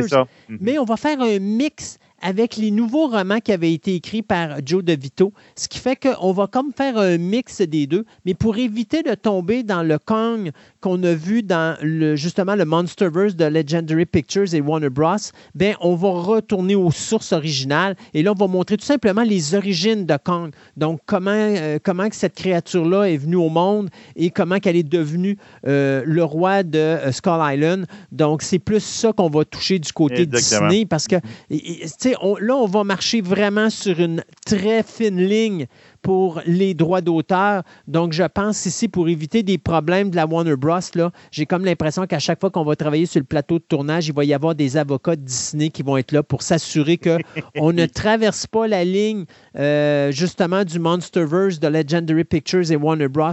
pour justement ne pas se faire poursuivre par Warner Brothers euh, avec cette série-là qui va être diffusée sur Disney Plus à un moment donné. Mais là, on parle d'une série avec de vrais acteurs. Là. Oui, oui, oui, une, série avec des vrais acteurs. Donc, ça peut être intéressant. Je trouve que c'est beaucoup d'effets spéciaux pour une série, là. Ben, tu vas avoir une série télé avec Godzilla. Donc, euh, moi, pour moi, avoir une série télé sur Kong. Euh, ça se fait, c'est sûr, mais j'ai hâte de voir ce que ça va avoir l'air comme euh, effets spéciaux. Je pense que tu vas avoir plus d'effets spéciaux sur la série de Godzilla ou est-ce qu'il va y avoir plus de monstres que Kong. on verra, là, mais. Ah oui, oui. Mais, Disney, Disney ont les moyens. Fait que moi, ça me stresse moins que HBO Max. Euh, ben là, dans ce cas-ci, c'est pas HBO Max qui font la série de Godzilla, c'est Apple Plus. Mais encore là, j'ai moins d'inquiétude avec King Kong fait chez Disney avec le budget qu'ils mettent sur les séries, comme ils mettent 200 millions de dollars pour des séries de Marvel de six épisodes. Donc, ils sont capables de foutre autant d'argent sur un King Kong que Apple Plus, qui euh, mettent 200 millions de dollars sur un show télé avec la quantité d'abonnés qu'ils ont. Peut-être un petit peu plus compliqué. Oui, un petit peu plus. On va voir. Ça peut être intéressant. Regarde. Euh, on un, autre aspect du, gros singe. Euh, soyons pas insultants envers le singe, s'il vous plaît. Euh, moi, j'irai avec The Killer. The Killer qui, ben écoute, on a parlé que Peacocks, le poste de streaming de la Universal, veulent essayer de repartir la carrière de John Woo ici au niveau nord-américain. On a bien sûr donné la chance à John Woo de faire un film, un film d'action avec aucun dialogue à l'intérieur. Donc ça, j'ai bien hâte de voir ce que ça va être puis ce que ça va donner euh, au niveau du box-office. Mais présentement, on offre la chance à John Woo de refaire un de ses films favoris, un des films qu'il a sorti au début de sa carrière, mais qui malheureusement n'a pas eu de, de succès au box-office parce qu'à l'époque, il se battait avec les producteurs pour être capable de faire euh, ce qu'il voulait faire, mais il ne pouvait pas le faire parce qu'il n'avait pas encore le plein contrôle de euh, sa carrière. Donc, le film s'appelait The Killer. Et donc, on a décidé de dire à John Woo, on veut que tu fasses un remake de The Killer, mais à ta façon. C'est quoi l'histoire du killer? Ben, c'est simple, c'est un tueur à gages qui, à un moment donné, a une job qu'il fait. C'est sa dernière job. Il a décidé qu'il prenait sa retraite après cette job-là. Sauf que pendant cette job-là, il va blesser accidentellement une jeune chanteuse qui va perdre la vue. Et pour elle, pour retrouver cette vue-là, ben, ça prend une opération. Et donc, notre tueur à gages va décider de refaire un dernier, euh, un dernier contrat pour pouvoir payer l'opération à cette jeune femme. Donc, bien sûr, il va devoir tuer un haut caïd euh, de la pègre, mais, bon, bien sûr, les autres, ils ne veulent pas nécessairement qu'il l'assassinent, donc ça vire au chiard. Donc, The Killer va se faire sur, bien sûr, la plateforme Peacock. Et on vient d'apprendre que c'est l'acteur Omar Sy, l'acteur français Omar Sy, qui va faire le personnage principal. Donc, ça, c'est une bonne nouvelle. Omar Sy, qui présentement est en train de péter la baraque. C'est le nouveau Philippe Noiret international en France. C'est lui qui euh, joue présentement dans Lupin. À chaque fois qu'on fait un film sur Netflix, principalement, il est quelque part à travers. Donc, euh, c'est un grand comédien du côté de la France c'est la visibilité de la France. Et donc, c'est lui qui va prendre le personnage qui était interprété à l'époque par Chu Wan Fat. regarde, euh, on parle d'adaptation de jeux vidéo, on continue dans le même euh, barème. C'est encore Netflix qui vient. Netflix avait acheté, on le savait euh, il n'y a pas si longtemps, il avait acheté tous les droits sur la série de films, de, jeux vidéo Bioshock. ça fait des éternités qu'on parle. Ah, on va l'adapter, on va l'adapter. Puis là, finalement, il y a peut-être quelque chose qui va se faire. En tout cas, on verra bien. J'ai encore un gros bémol.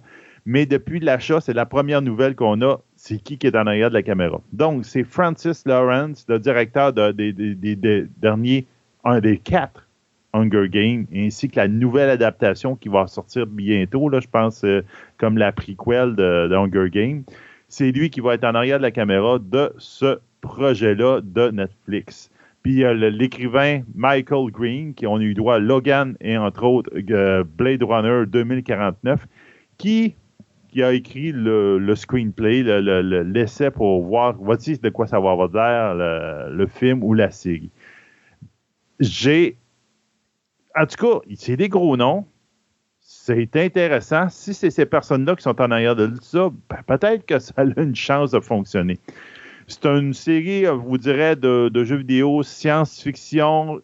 Ça tourne quasiment autour du euh, de steampunk. Ça peut être intéressant. Beaucoup de scènes aquatiques avec des cités aquatiques de même. On verra bien ce qu'ils vont faire avec ça. Peut-être que ça va marcher, peut-être pas. Regarde, ça fait tellement longtemps qu'on en parle, mais au moins, il a l'air d'avoir des gros noms attachés à ça, des personnes sérieuses, des personnes qui sont capables de mener le projet à terme. Donc, une autre note, autre une autre adaptation de jeu vidéo. On s'arrête le temps de chronique et on vous revient en fin d'émission avec une nouvelle express et tout ce que Sébastien a eu, encore une fois, le courage de mettre sur notre Twitter.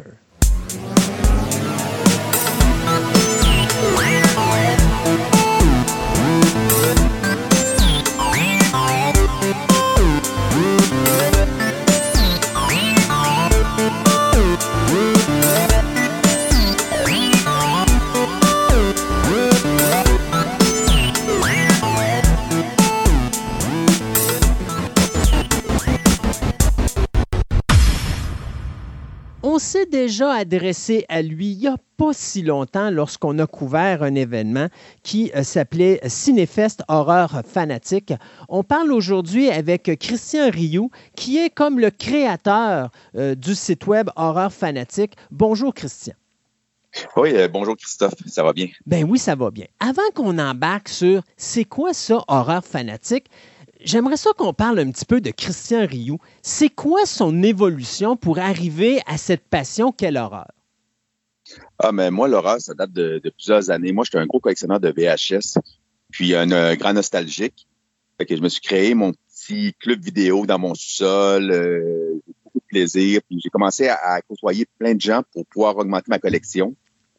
Puis euh, ça, ça m'a emmené vraiment vers le marché au poste Saint-Michel euh, où que je me suis ouvert au début un petit kiosque, que je vendais des trucs d'horreur, des trucs d'artistes, mais c'était très, très petit.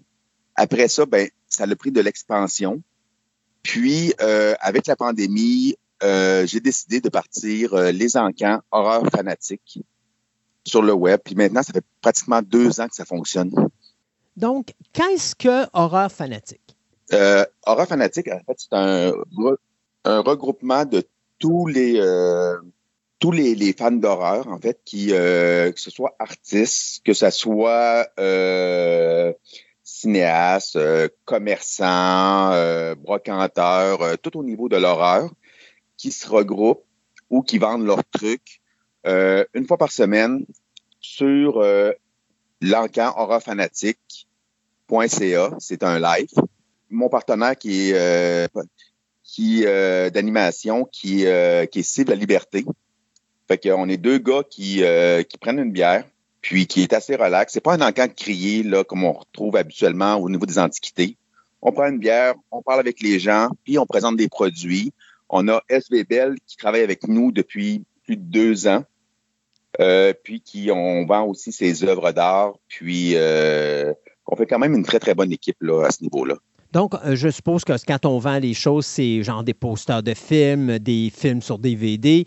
Euh, Est-ce qu'il y a aussi des artistes qui peuvent faire des œuvres ou des statuettes euh, personnalisées qui vont décider de Oui, vendre? euh, Oui, on, on, a- on vend des trucs des artistes. On vend comme avec Patrick Fortin, avec son film 4 quarts, qui, a passé justement au, au festival qu'on qu'on a présenté à Menville.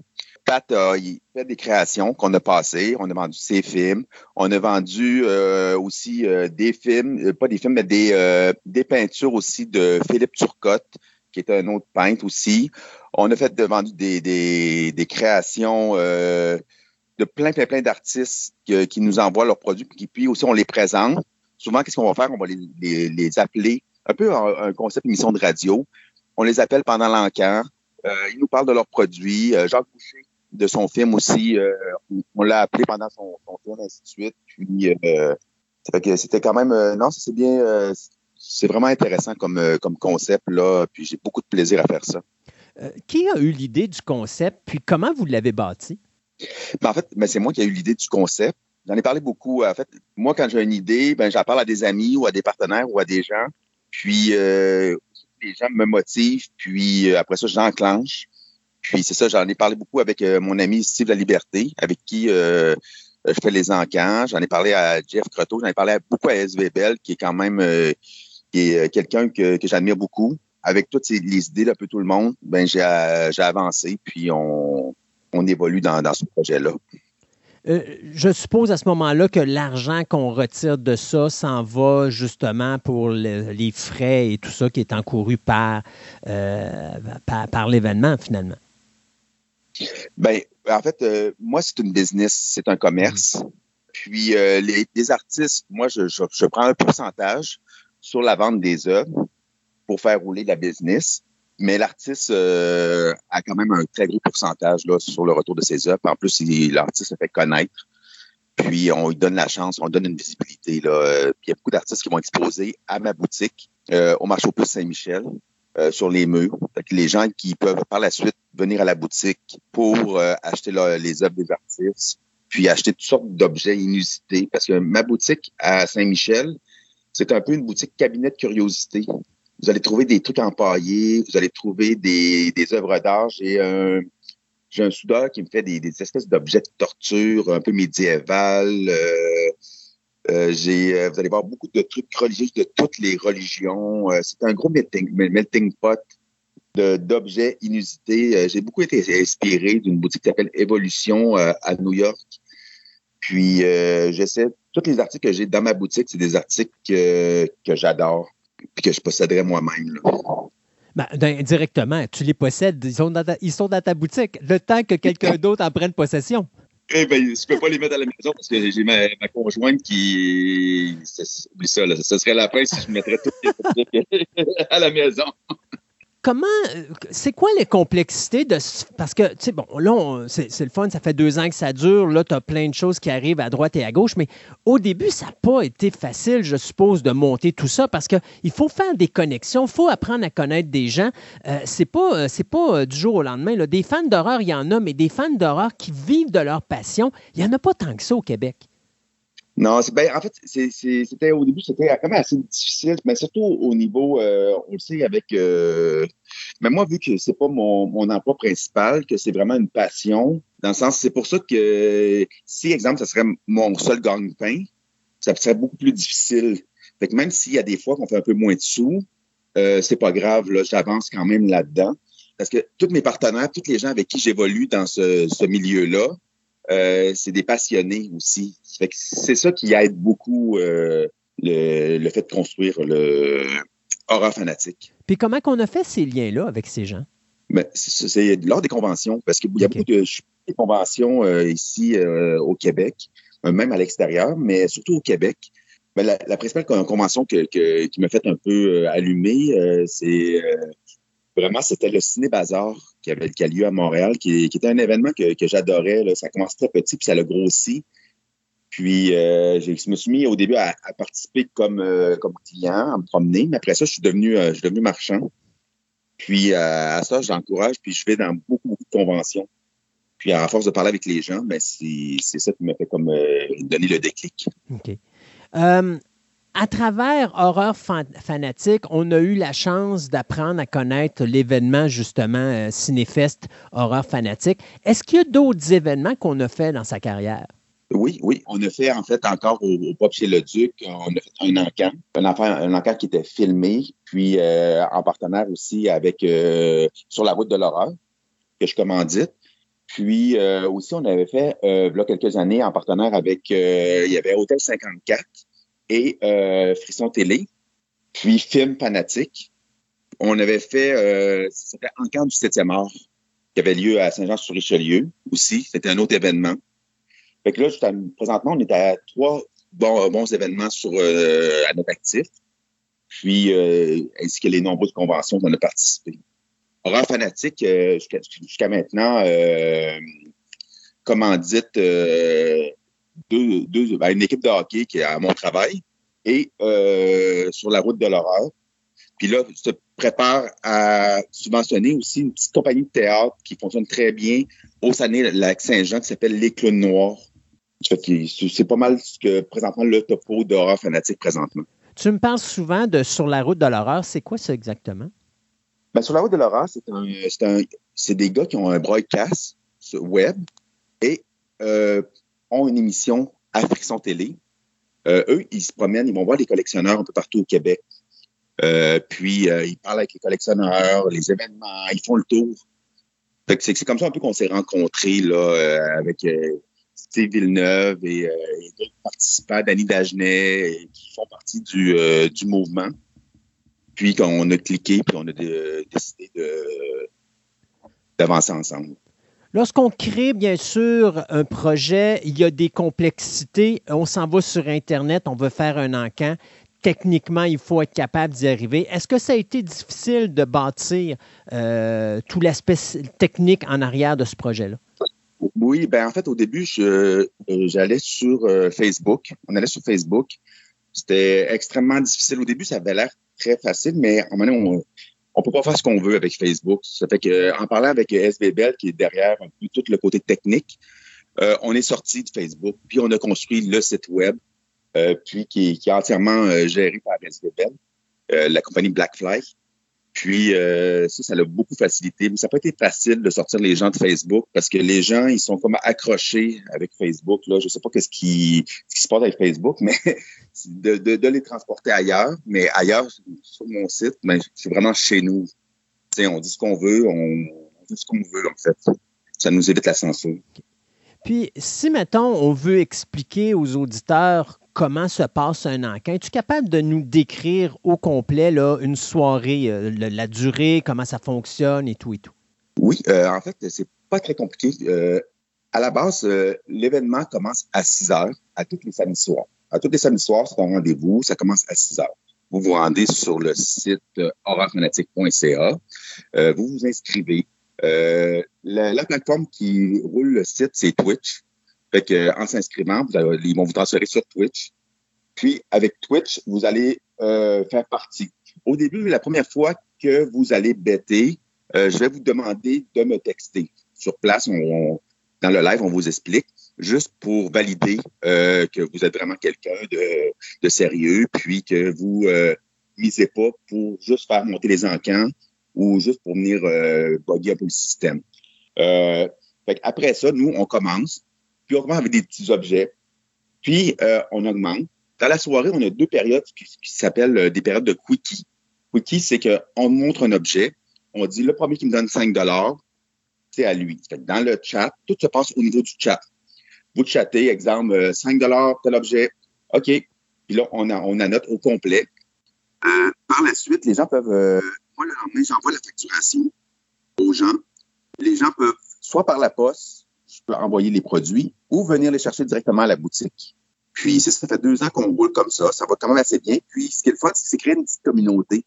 Euh, fait que les gens dans le chat vont parler entre eux, vont discuter. Euh, les gens vont beaucoup s'entraider. Là. Euh, au cours des deux dernières années, avec la pandémie, il s'est créé une espèce de, petite communauté. Fait qu'on a aidé quand même plusieurs personnes, les gens qui sont même confiés. Il y a même quelqu'un qui, qui pensait même se suicider, puis il en parlait dans le chat, puis les, gens l'ont appelé, puis c'est ça, ça fait que c'est vraiment, ça s'est créé une communauté avec le temps. C'est ce qui est le fun un peu avec ce concept-là. OK. Est-ce que c'est compliqué au niveau Là, on va parler de technicalité monétaire parce que c'est pas juste d'avoir un site puis de, payer, mais tantôt on parle de, faire des encans. Donc, il y a des gens qui vont dire, mettons, OK, là, je donne tant d'argent pour ça. Comment est-ce qu'on peut garantir à ce moment-là la vente du produit pour s'assurer qu'on reste pas produit, reste pas pogné avec le produit parce que la personne qui était là, finalement, n'était pas sérieuse? Ben, en fait, le fait d'avoir la boutique aussi à Montréal, euh, les produits, et ainsi de suite, euh, si la personne n'est pas sérieuse, tout ça, après ça, la personne va être bannie du site.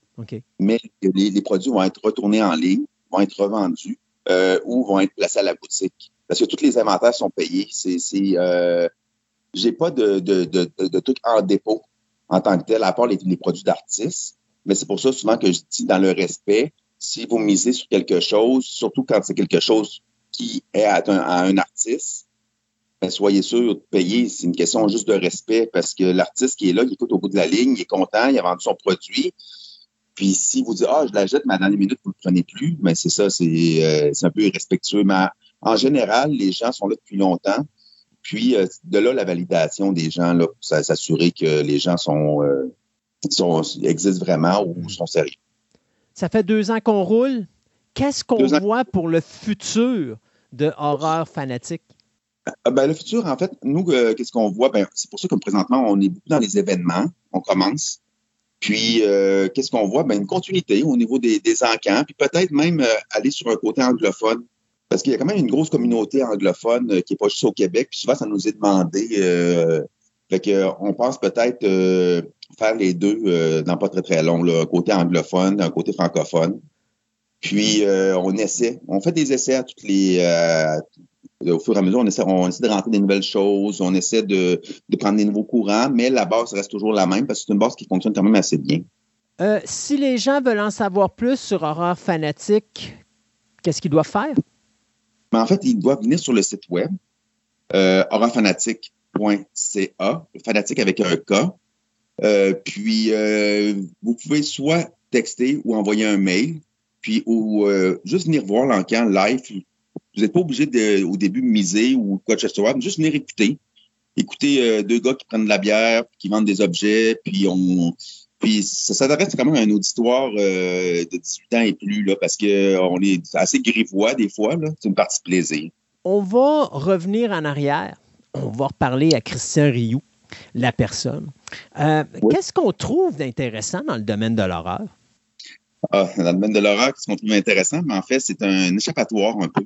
C'était un petit peu la. Tu sais, quand on était beaucoup plus jeune, on allait dans les clubs vidéo, on allait un peu partout, puis euh, à une certaine époque, les, les, les pochettes, les de VHS, les posters, ça m'a toujours intrigué beaucoup. Ça m'a toujours. C'est le petit peu, on dirait, le petit côté défendu, le petit côté. Euh, Fait que, puis quand j'ai commencé à plonger dans ce, cet univers-là, de, de me mettre toujours dans, jamais dans la peau de la victime quand j'écoute les films d'horreur, tout le temps dans la peau du méchant, d'avoir, c'est comme un peu jouer comme un donjon dragon, un peu ces, ces films dans, dans l'horreur puis tout ça. Puis ça permet de, de créer un petit côté euh, illusion puis euh, échappatoire. Fait que c'est, c'est ça que je retrouve beaucoup. Puis euh, on se rend compte aussi que c'est une belle petite communauté. Là. Les gens, on, des fois, on met ça à l'index un peu on dit ah les gens de l'horreur c'est peut-être tous des monstres non non non mais c'est c'est le contraire c'est que ces gens-là vu qu'ils ont déjà quelque chose pour s'échapper euh, c'est des gens qui, qui, ont beaucoup d'amis dans le milieu puis c'est des gens super intéressants j'ai étudié moi en photographie puis euh, c'est ça qui me suis rendu compte que les artistes tout ça là une fois qu'ils qui ont un truc échappatoire, ben c'est des gens super euh, super cool. Ouais. Euh, dans une société, moi je me rappelle dans les années 80-90, euh, quand tu disais que tu étais un fan d'horreur, tu étais vu de travers. Euh, est-ce que ça a changé cette vision-là aujourd'hui face euh, aux, fans de, films d'horreur? Ben, ben, oui, je crois que oui. Je crois que ben, les gens, avec l'arrivée d'Internet, tout ça, je crois qu'il y a une plus grande ouverture d'esprit euh, puis euh, je vois ça au, niveau aussi de qu'est-ce qui est, euh, qui est produit comme film. Il y a certains trucs plus tabous, mais en général, je, crois que certaines choses c'est quand même bien vu. Mais ça dépend toujours dans parce que l'horreur c'est large, l'horreur c'est extrêmement large. Puis il y a beaucoup de, de branches dans l'horreur. Parce que les gens, ils pensent que, tu sais, on, l'horreur, c'est souvent Freddy, Jason et Slasher, mais quand on va beaucoup plus dans le série B puis dans l'underground, parce qu'on peut tomber aussi dans les euh, exploitations, on peut tomber dans le, le gore, on peut tomber dans... Il y a tellement de choses fait qu'il faut pas s'arrêter à un, un, ou deux films là. Faut euh, puis après ça, faut vraiment choisir son courant. Puis euh, puis apprécier. puis, tu sais, moi, moi, je me rappelle dans les années 80-90, euh, quand que je disais au monde, hey, j'étais fan de films d'horreur, les gens me regardaient en disant, bon, toi, t'aimes juste le sanglant, mais ils n'ont pas compris qu'effectivement, comme tu dis, il y a plusieurs niveaux. Et exemple, moi, ici à la maison, lorsque j'ai commencé à, sortir avec euh, la dame qui va devenir mon épouse plus tard, euh, au début, cette femme-là, tu lui parlais de films d'horreur, puis ça, ne voulait rien savoir. Alors, je lui ai appris tranquillement, pas vite, c'était quoi les bons films d'horreur. Donc, présenter Qui n'a pas une, goutte de sang à l'intérieur. Euh, des films comme Child's Play ou Chucky, le premier, qui n'a aucune goutte de sang à l'intérieur. Euh, ou encore des films à suspense, des choses comme ça, qui sont dans l'horreur, mais qui ne sont pas nécessairement graphiques. Puis tranquillement, pas vite, elle s'est mise à aimer ça. Puis là, maintenant, c'est elle qui me pousse à aller au cinéma pour aller voir des films d'horreur. Euh, mais tu sais, je pense que c'est ça, cette évolution-là. Des fois, tu as des gens qui pensent que dès qu'on parle de films d'horreur, automatiquement, c'est du sang plein l'écran, puis c'est juste de la boucherie il y a plusieurs niveaux qui sont intéressants dans l'horreur puis qui peuvent être attrayants pour tout le monde. Ah, effectivement, là, que ça soit au, niveau euh, psychologique, euh, la psychologie, euh, ben, il y en a beaucoup de grands réalisateurs qui ont joué beaucoup dans ces, ces domaines-là, là, que ce soit du, du Cronenberg, que ce soit du, du Hitchcock, que ce soit... Même Romero. Romero. Ben, puis aussi, c'est ça, ces gens-là on, on, sont allés chercher des, euh, la psychologie, puis euh, souvent on voit, on voit rien, mais juste le son, les, le soundtrack, la musique nous apporte dans des ambiances qui, qui nous font, qui nous font vraiment décrocher. Là. Puis souvent, c'est les, les films les plus euh, qui font plus peur. Là. exemple, le sixième sens. Tu sais, on voit pas de sang vraiment, on voit pas de. Mais, mais ça fait la chair de poule. Ah oui, c'est ça. Les, les, autres aussi, avec Nicole Kidman, on voit dedans, tout ça. Tu sais, c'est plus à grand public, mais ça, ça crée des ambiances euh, assez spéciales. Là. L'horreur, c'est vraiment, euh, c'est pour tout le monde.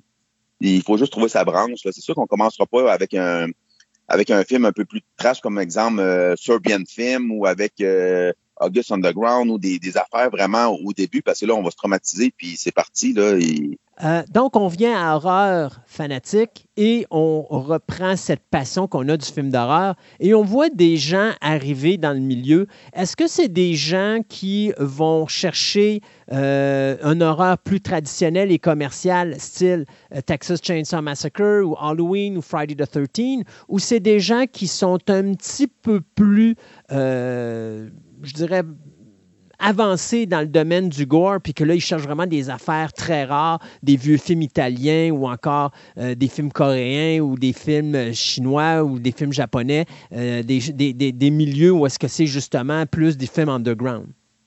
Je pense qu'on a un petit peu des deux, là. Mais c'est sûr qu'en partant, il y a beaucoup, les gens vont venir au début, puis euh, ils, vont, ils vont rechercher beaucoup les classiques, euh, les Chucky, les Freddy, les Myers. Mais euh, on dirait qu'à un moment il y a une évolution qui se fait. Parce que vu que c'est comme une petite communauté, on va, reparler des films italiens, on va reparler de d'autres films, puis il y a plein de gens, des gens qui vont emmener d'autres trucs. Puis on dirait que les gens qui étaient venus à la base pour un, classique, euh, ou un Jason, vont essayer d'autres choses. Euh, exemple comme euh, Pat Fortin qui nous a présenté ses petits films. Puis il y en a des gens qui connaissaient pas du tout euh, ce style de cinéma-là, mais qui ont essayé, puis qui sont mis à apprécier. Fait que je pense que on, tout le monde peut se lancer. Puis au bout de la ligne, vu que la communauté est quand même assez grande, puis il y en a un peu de tous les goûts, ben ça permet un peu d'évoluer dans le milieu. Et c'est là que devient peut-être l'intérêt du chat sur le site, puisque des gens peuvent parler de leurs différentes passions et qui sait, peut-être s'en découvrir des nouvelles. Effectivement. Puis ce qui est le fun souvent, c'est que les artistes, ils sont en ligne avec nous. Fait l'artiste qui, présente ses œuvres pour les vendre, ben, les gens peuvent parler avec. Ils ah, peuvent chatter. C'est ça qui est le fun, parce que, exemple, que SVBL présente une peinture, les gens, même à la limite, les gens peuvent négocier puis offrir des prix. Euh, exemple, il présente une toile, euh, je sais pas moi, à 100 dollars ou peu importe, c'est un exemple, mais que le, quelqu'un a un budget de 80 ou aimerait avoir euh, un projet à lui proposer, et tout est tout est là, tout est accessible. Tu sais, c'est ça qui est intéressant au Québec, c'est qu'il y a une proximité entre les entre les gens, beaucoup plus que si on fait affaire avec du monde de l'extérieur. Puis le, le web et les médias maintenant, ça facilite beaucoup la chose. Donc, euh, ce que tu es en train de me dire, c'est que euh, ton site, c'est pas juste un site pour faire de l'encan, mais c'est un site pour réunir les amateurs. Oh oui, ben oui, effectivement, vu que c'est une passion, parce que c'est c'est pas c'est pas juste pour faire de l'argent comme les gens pensent des fois ah, c'est un encan c'est pour faire non non non parce que vu que c'est une passion c'est un regroupement puis euh, oui, il y a une business en arrière de ça, on se le cachera pas, mais en même temps, c'est de la passion. Là. Vous pouvez en parler à tous les gens qui sont. Euh, parce que là, on est, on approche le, le deux, quasiment le 3000 membres. Là, on n'est pas loin. Euh, fait que ça commence à être beaucoup de personnes. Puis, euh, mais c'est ça qui est trippant. Là. Les gens qui veulent en savoir plus sur Horreur Fanatique, qu'est-ce qu'ils font? Ben, ils viennent sur le site, puis ils viennent participer à l'encan, le site euh, horrorfanatique.ca, puis ils participent à l'encan euh, à tous les samedis soirs, de 6h à 23h, ou passent me voir directement en personne à la boutique Marché aux Puces Saint-Michel, Horror Fanatique. Est-ce que ça coûte de quoi pour aller sur l'encan ou c'est totalement gratuit? Non, tout est gratuit. Tout est gratuit. Euh, ça, va coûter de quoi si tu, si tu mises? Mais non, sinon, non, c'est tout gratuit. Euh, aller sur l'encan, tout ça, il n'y a aucun frais. Puis euh, toutes les taxes sont incluses dans les prix. C'est ça qui est avantageux. Oh, wow, ça c'est super. Parce que c'est vraiment, euh, moi je suis euh, une business, je suis incorporé. fait que tout est légal sur toute la ligne. Fait que puis les taxes sont toutes incluses directement dans les prix. C'est ça. Des fois, les gens disent ah ben ça peut aller, apparaître cher, mais non, c'est que la taxe est incluse. Ça c'est comme on dirait, c'est un, un, site for dummies. T'as pas besoin de te casser la tête, tout est là. Ah, non, pas du tout. c'est bien ça. Christian Rioux, ce fut un plaisir de te parler. Et puis, ah, je suis sûr qu'on va trouver d'autres raisons pour se placoter à droite et à gauche à un moment ou à un autre. Ça me fait plaisir. Je suis toujours content de parler avec toi. Alors, on se dit à la prochaine, Christian. À la prochaine, Christophe. Merci beaucoup. Bye bye.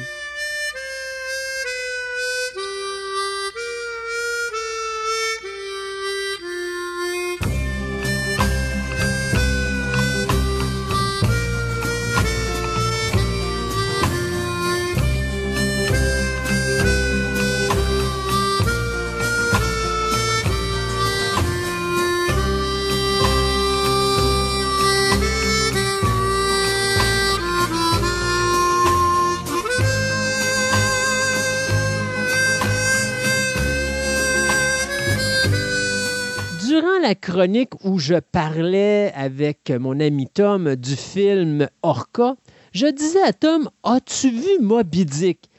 Et il a eu le courage de me dire non. Alors, bien sûr, je lui ai dit Ah ah Voilà un programme que tu dois regarder sans faute. Bonjour, Tom. Allô, Christophe, ça va bien? Ben oui, ça va bien. Donc, on s'est dit tant qu'à parler de baleine, on va parler de baleine pendant tout le ciné nostalgie d'aujourd'hui parce que non seulement on va couvrir le Moby Dick de 1956, mais on va parler aussi d'un film un peu plus récent qui a été fait en 2012 et qui est basé, si je ne me trompe pas, sur un fait réel qui était Big Miracle. Oui, exactement, qui s'est passé en 1988. OK. Donc, on commence par lequel? On peut commencer par Moby Dick, euh, le vieux de la vieille. Le vieux de la vieille. Ce film qui a pris plus de dix ans à faire. Euh, le projet avait commencé en 1946 avec euh, John Huston. D'ailleurs, Huston voulait que son père Walter euh, interprète le capitaine Ahab. Et finalement, son père est décédé en 1950, donc ça n'a pas pu se réaliser comme projet. c'est seulement quatre ans plus tard, en 1954, que le film sera tourné, soit huit ans après sa conception. Et il sortira en salle en 1956. un film qui va mettre en vedette, bien sûr, l'excellent acteur euh, Grégory Peck. Et la, ce que j'appelle, moi, l'anecdote amusante, c'est que l'acteur Richard Basehart, qui euh, faisait, euh, mon Dieu, il jouait dans Voyage au fond des mers et qui faisait l'amiral Nelson. Oui, c'est ça, exactement, ce personnage-là. Était supposé être dans la vingtaine. Or, l'acteur avait deux ans de moins que Gregory Peck parce que euh, était dans la quarantaine à ce moment-là. Donc, euh, c'est comme quoi qu'à l'époque, là, on ne se basait pas vraiment sur l'âge d'un acteur pour euh, le faire interpréter un personnage. Euh, pour. je crois que c'est le plus vieux film que j'ai écouté à date, celui-ci que tu m'as fait sortir vraiment de mon, ma zone de confort, d'aller aussi loin que ça dans les années. Mais écoute, soyons honnêtes, euh, je vais être franc avec le monde. Euh, si vous regardez Moby Dick, la meilleure façon de regarder Moby Dick, c'est comme de lire un livre parce que c'est exactement ce que vous faites. Vous tournez les pages d'un livre, mais au niveau visuel, parce que Moby Dick est véritablement une œuvre littéraire que l'on regarde sur le grand écran. D'ailleurs, si je ne me trompe pas, je pense que Moby Dick avait été écrit plus que 100 ans avant le film de John Huston. Il avait été écrit en 1851 euh, par Herman Melville. Euh, donc, c'est quand même le centième anniversaire. Mais savais-tu que Moby Dick, cette version-là de 56, c'était la troisième version euh, de, Warner, de Warner Brothers au cinéma? Oh, c'était la troisième qu'ils l'ont ils en fait deux avant? Oui, ils en fait un muet qui était en 1926 et si je ne me trompe pas, il y avait un sonore qui était fait, je crois, en 1930 ou en 1931. Euh, est-ce que ça vaut quand même la peine de regarder comparé à lui 56 ou rendu là, euh, l'histoire se tient mieux dans lui en 56? Il y a beaucoup de différences. Je te dirais que les premiers films de Moby Dick, l'intérêt qu'il y a dedans, c'est qu'on voit la séquence quand que Captain Ahab perd sa jambe. Euh, face à sa première confrontation avec Moby Dick, ce qu'on ne voit pas dans le film de 56. Euh, mais c'est vraiment pour les fans, hein, parce que d'ailleurs, c'est drôle parce que dans les deux films, c'est le même acteur qui va interpréter le capitaine Ahab, qui est John Barrymore mais c'est vraiment pour les fans parce que le, bon, un film sonore, ben, un film muet, pardon, c'est pas tout le monde qui est intéressé à écouter ça. Et un film noir et blanc des années 30, euh, encore là, déjà là, je pense que pour plusieurs, 56 va être rough à écouter parce que c'est, écoute, il faut être honnête, c'est pas le cinéma d'aujourd'hui, donc on vient à un cinéma beaucoup plus théâtral des années 50, mais euh, ça, ça, prend vraiment des amateurs de cinéma pour regarder ces, films-là. Donc oui, toutes les œuvres sont bonnes à regarder, mais ça dépend si on est prêt à se remettre dans cette ambiance-là pour écouter ces films-là. Quand tu dis théâtral, c'est exactement ça que je pensais quand je le regardais. Je voyais ça, une pièce de théâtre, euh, totalement, que je me disais, ah, crime. On dirait que c'était basé sur une pièce de théâtre, là, pour te dire comment j'avais l'impression, comment c'était, mhm. qu'ils l'ont fait. Ça m'a quand même impressionné de voir euh, les effets spéciaux, quand même, du temps un peu la, baleine que quand j'ai j'ai trouvé ça, je trouvais ça très drôle. Je sais pas si tu sais, ils ont perdu deux euh, Moby Dick qu'ils avaient créés uh-huh. pour le film dans l'eau, qui ont coulé, puis ils coûtaient environ 30 000 chacun. Que j'ai pu trouver, que je trouvais ça juste fou. OK, c'est plus que je pensais là, pour les années-là. Ben, écoute, pour 56, Moby Dick est tout simplement délirant à regarder. Euh, parce qu'il faut se ramener à l'époque des années 50. Tu n'as pas la, qualité d'effets spéciaux d'aujourd'hui. Tu n'as pas les moyens d'effets spéciaux non plus d'aujourd'hui. Donc, euh, tu sais, oui, on dit que le film de euh, Moby Dick est un film théâtral. Euh, c'est pour ça que je disais tantôt, tu as vraiment l'impression que c'est tout simplement le livre que tu tournes page par page, mais tu l'as en visuel devant toi.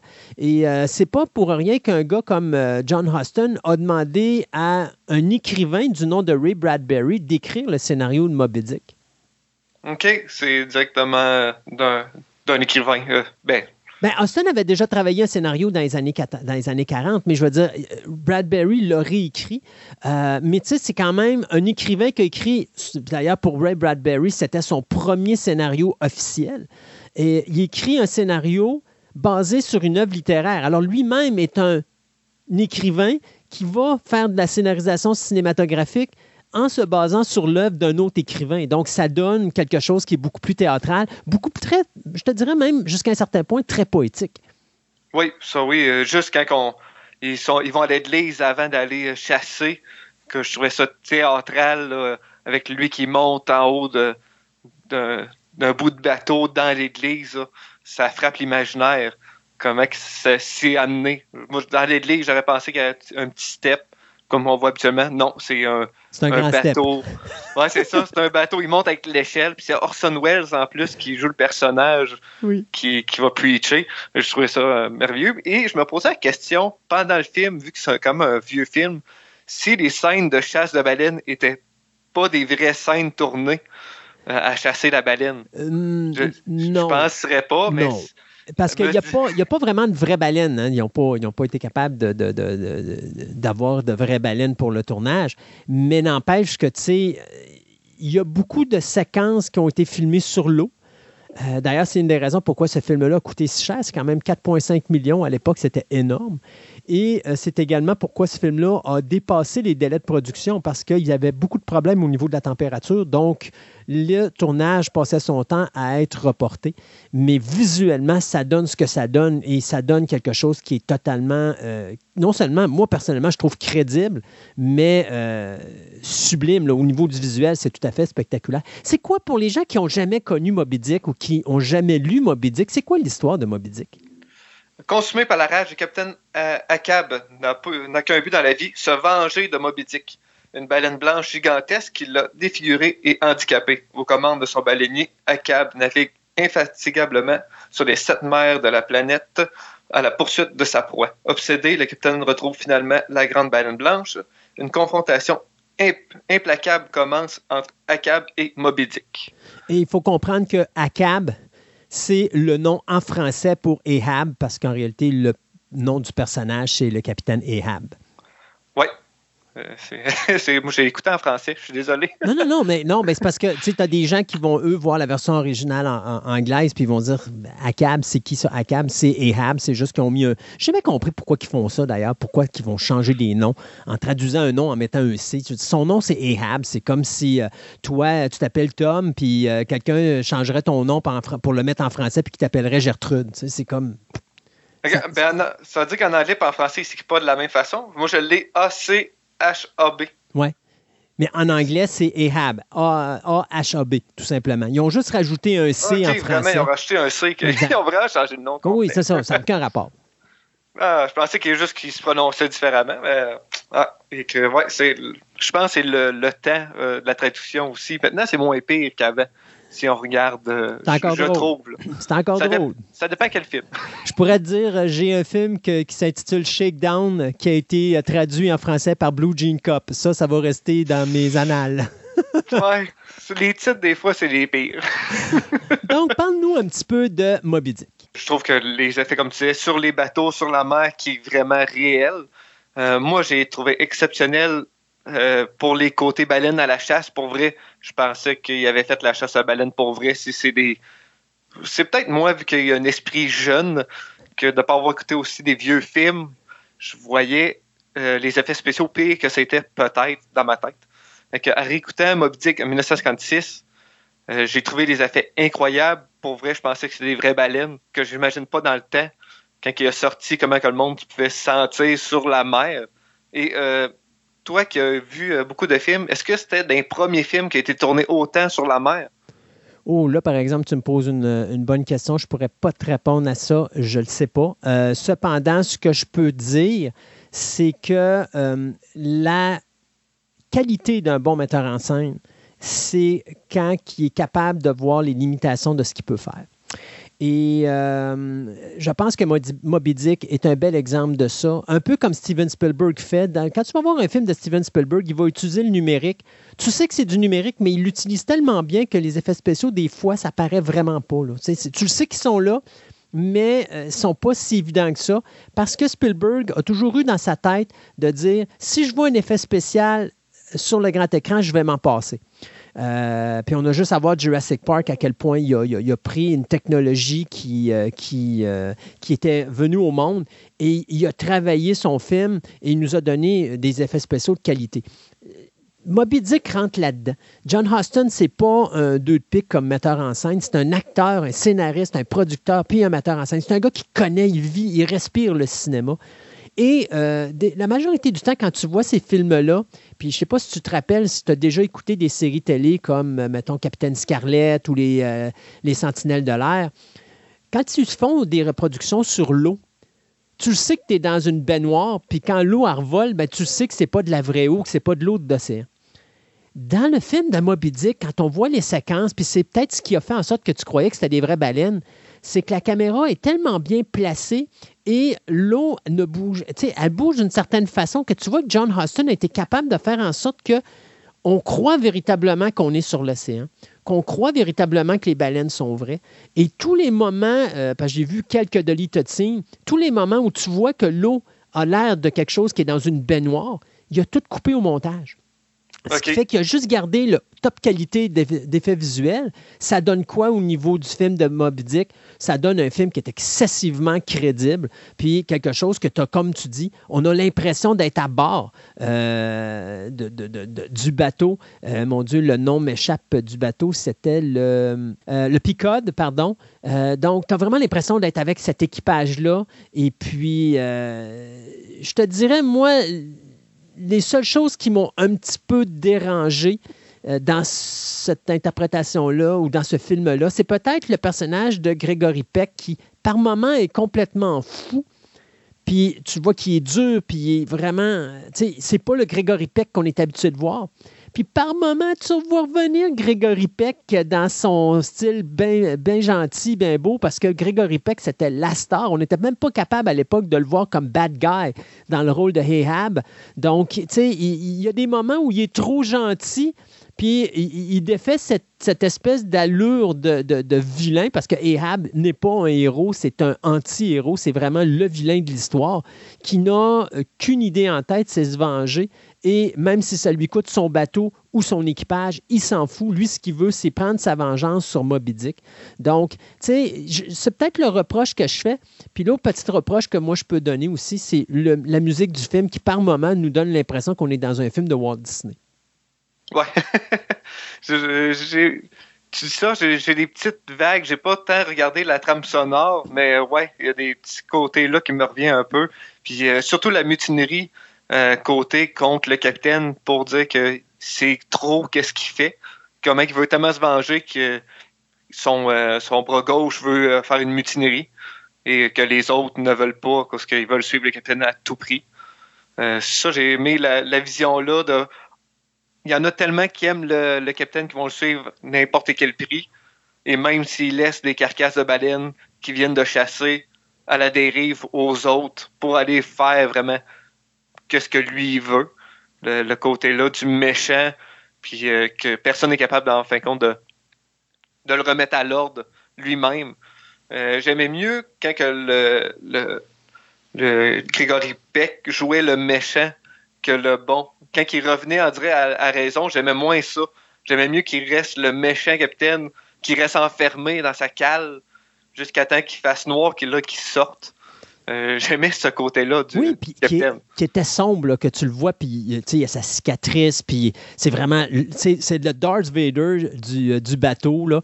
Euh, tu sais jamais de quel bord il peut aller, puis tout ça, puis il y, a un être qui aurait dû être dur et tout, mais tu vois que Grégory Peck, par moment, il revient le Grégory Peck qu'on aime bien revoir, puis qui est gentil, puis qui a un beau sourire, alors que normalement, euh, ça, aurait dû être un, ça aurait dû être un homme dur, et ça aurait dû être son deux son numéro 2, là, qui est, euh, je pense, c'est euh, Peleg, son nom, qui, euh, lui, aurait dû s'occuper d'être le gentil. D'ailleurs, c'est lui qui, à un moment donné, va prendre une arme pour comme tuer le capitaine, puis au moment où il arrive pour le tuer, il n'est pas capable de le faire parce que, justement, il y a trop de respect pour, euh, pour le capitaine Ahab, pour tout ce qu'il a fait dans sa carrière. Puis justement, il y a, cette espèce de, monologue qui dit, euh, en, montrant l'arme justement à Ahab pour lui dire J'aurais pu te tirer dans le dos, mais je ne peux pas le faire. Puis qui sort son monologue. Et ce qui est encore plus drôle, c'est que quand le personnage va, euh, quand on va assister justement à la confrontation finale contre Moby Dick, quand il arrive un événement tragique, c'est ce personnage-là qui va prendre la relève puis qui va dire OK, là maintenant, on va aller la chercher, la baleine, puis on va y mettre, euh, un terme, euh, on va mettre un terme à, la créature. Euh, puis je trouve que c'est quand même drôle de voir à quel point c'était le gars qui était sur le point de se retourner contre Ehab, puis que finalement, c'est lui qui va prendre la même direction qu'Ehab à la fin. Oui, c'est ça. Ben, je pense qu'en même temps, ils ont voulu aller sauver leur capitaine. Ouais. je, pense bien. Mais rendu là, tu sais ce qui est arrivé. Tu sais ce qui était arrivé à Ehab, puis ils savaient tous ce qui était arrivé à Ehab. La réaction est vraiment de dire, euh, en l'honneur de ce qui vient d'arriver, en l'honneur de ce personnage-là, on va, on va finir la job pour lui. Là. Il aurait peut-être pas dû en fin de compte. Bah, ça, c'est ça. Mais tu te rappelles pourquoi j'avais parlé de Moby Dick? Euh, quand on avait parlé de Orca, on parlait du personnage de Nolan qui était interprété par Richard Harris et je te disais, c'est exactement la même caractéristique et le même personnage que le Capitaine Ahab. Puis à ce moment-là, tu m'avais dit, j'ai jamais vu euh, Moby Dick. Est-ce que maintenant, ayant vu Moby Dick, tu comprends un petit peu plus la réaction de Nolan dans euh, Orca? Euh, c'est loin un peu. Caroline. Mais je pense que tu devrais réécouter Orca maintenant. Oui, je pense que ça serait la bonne chose à faire parce que je sais qu'on avait parlé de ça, pour ça qu'on est venu sur Moby mais le point de vue est là, tu, tu j'aurai pas le choix de réécouter. Et, et, et c'est la raison pourquoi je te faisais faire l'exercice parce que, tu sais, il y a beaucoup de gens qui vont écouter Orca puis qui vont dire que c'est un très mauvais film.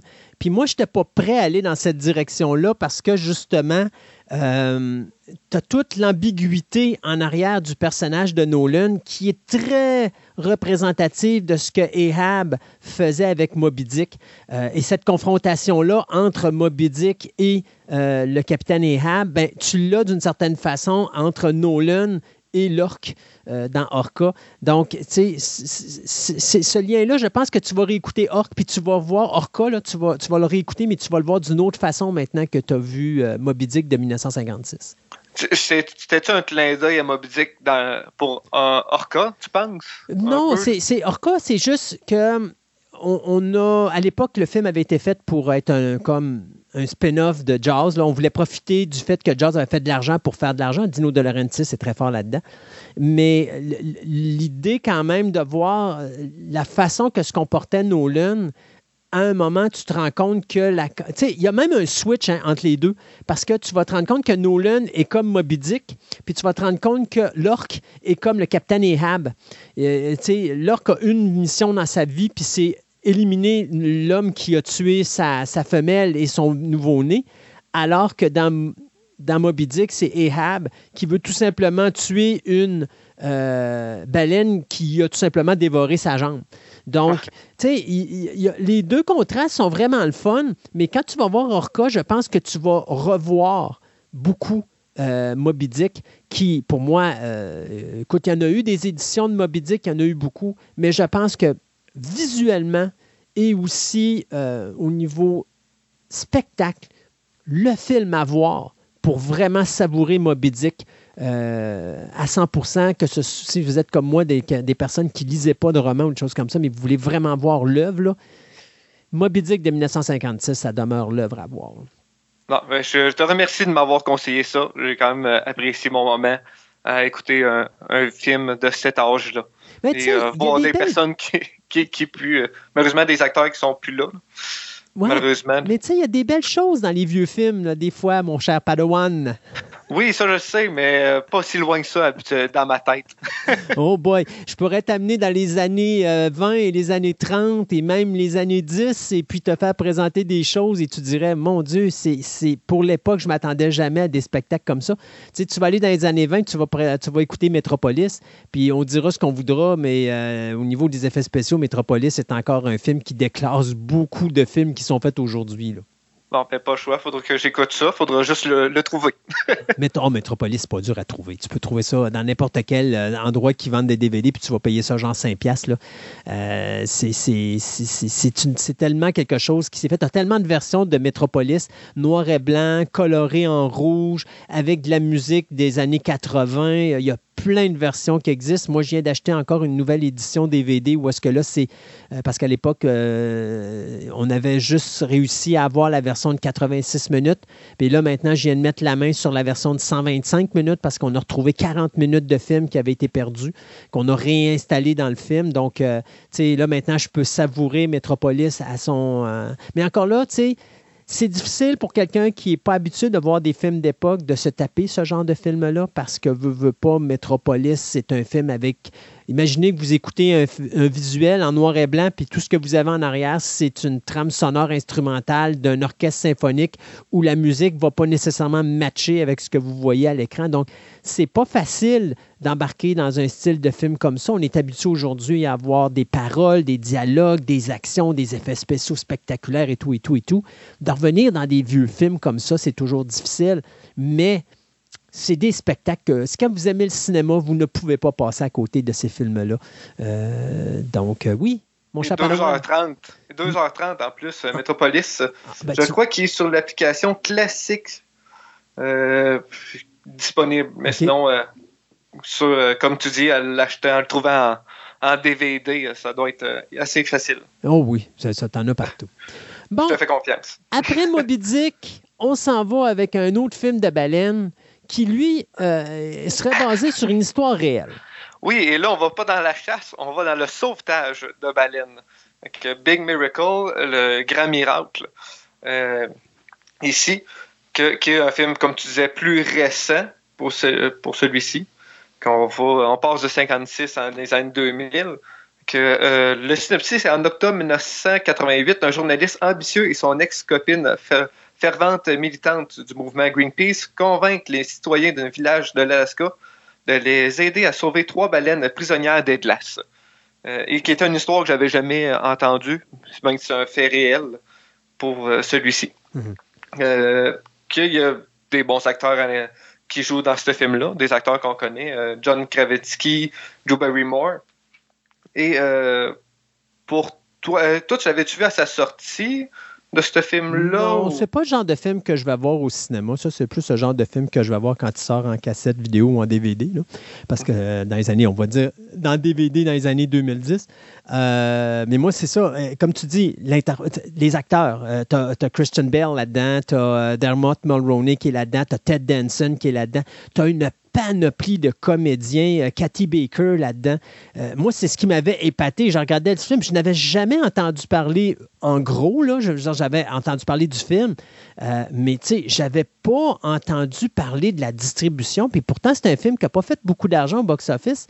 Ben, ça coûtait quand même 40 millions à produire, mais il a juste fait 25 millions. Donc, tu sais, c'était pas. Moi, je m'attendais à, bon, un petit film amusant avec des petits comédiens pas trop connus, peut-être un ou deux gros noms, puis bon, on va regarder ça. Et non, tu as, une distribution qui est tout simplement hallucinante dans ce film-là. Euh, puis d'ailleurs, l'interprétation de tous les comédiens dans ce film-là est juste A.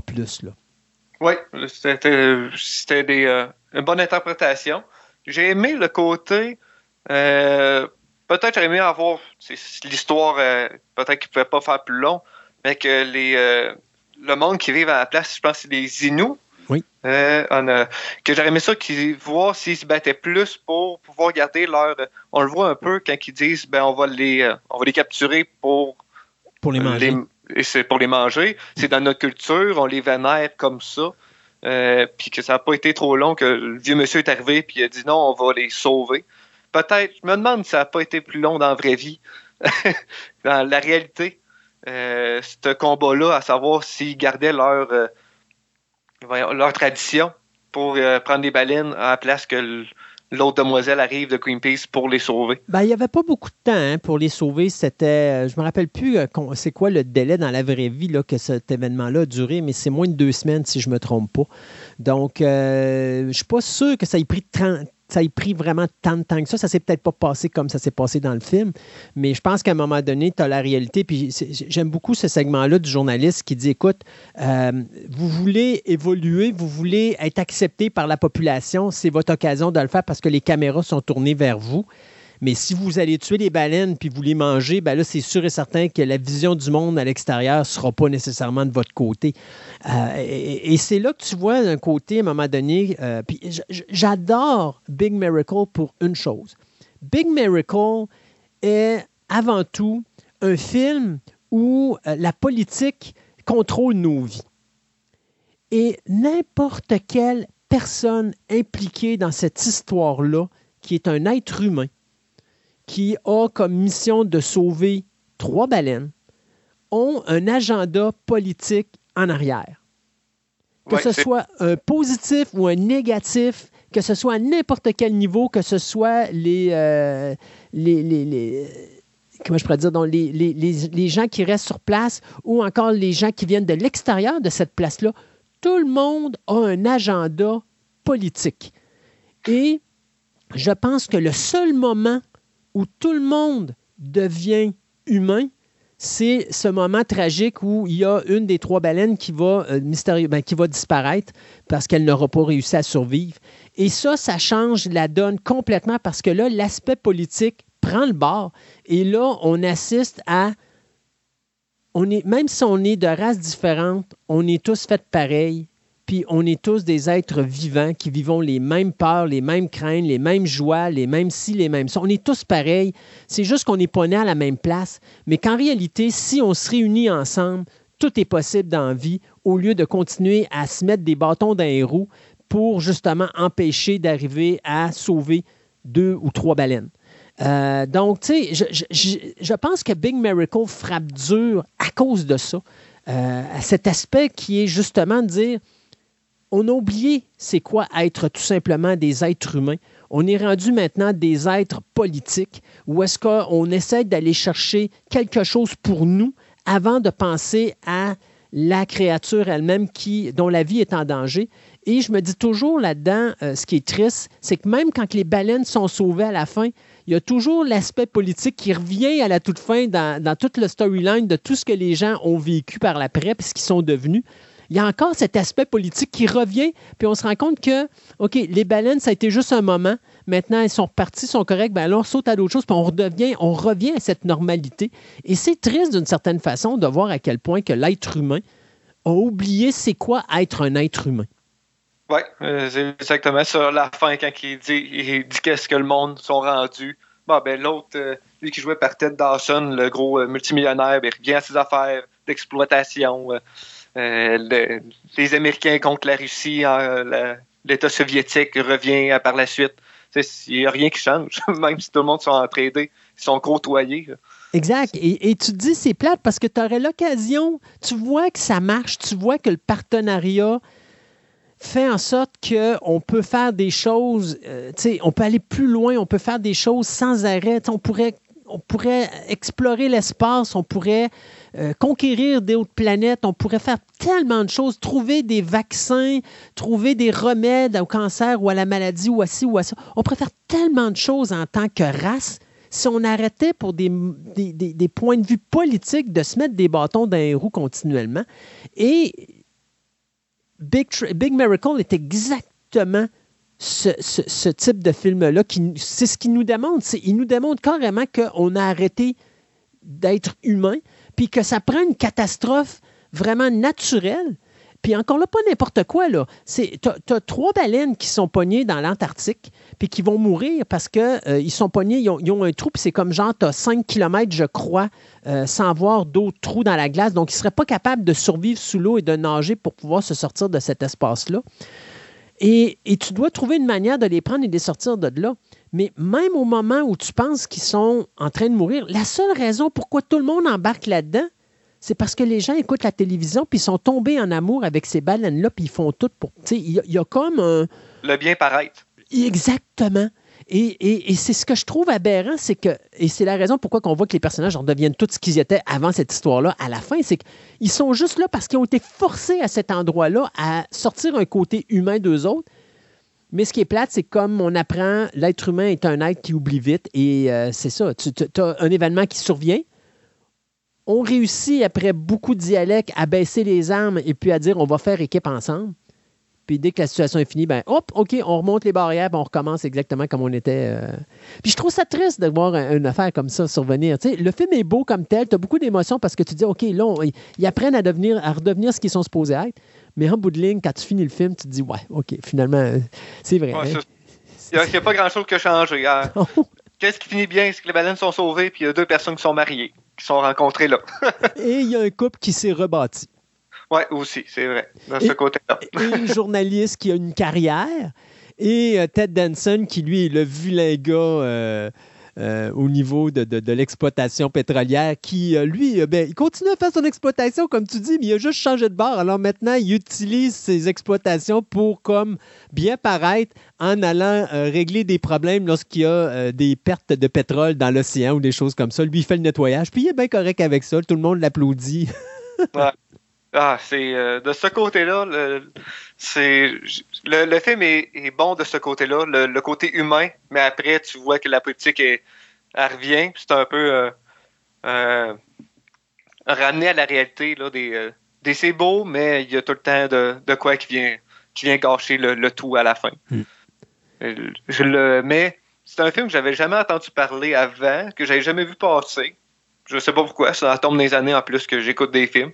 C'est, ça a été un flop au box-office, comme tu as dit, 25 millions pour 40 millions. Je suis comprenable que je n'avais pas vraiment entendu à parler. Et euh, ma copine, elle, l'avait écouté dans un avion euh, quand elle est partie en voyage. Que c'est, c'est un film à ça. oui, ben, c'est, c'est un film c'est un film familial. Euh, un film familial qui est fait pour que tu te sentes bien pendant deux heures de temps. Oui, c'est vrai.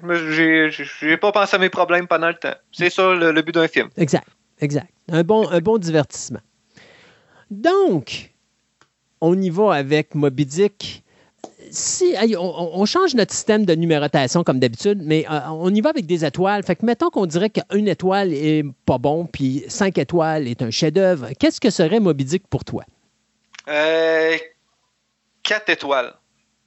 J'irais quatre étoiles, même presque quatre étoiles et demie. Mais vu que mon jeune âge et euh, mon incompréhension, je mets ça à quatre étoiles. Moi, j'y vais avec un 4 étoiles aussi.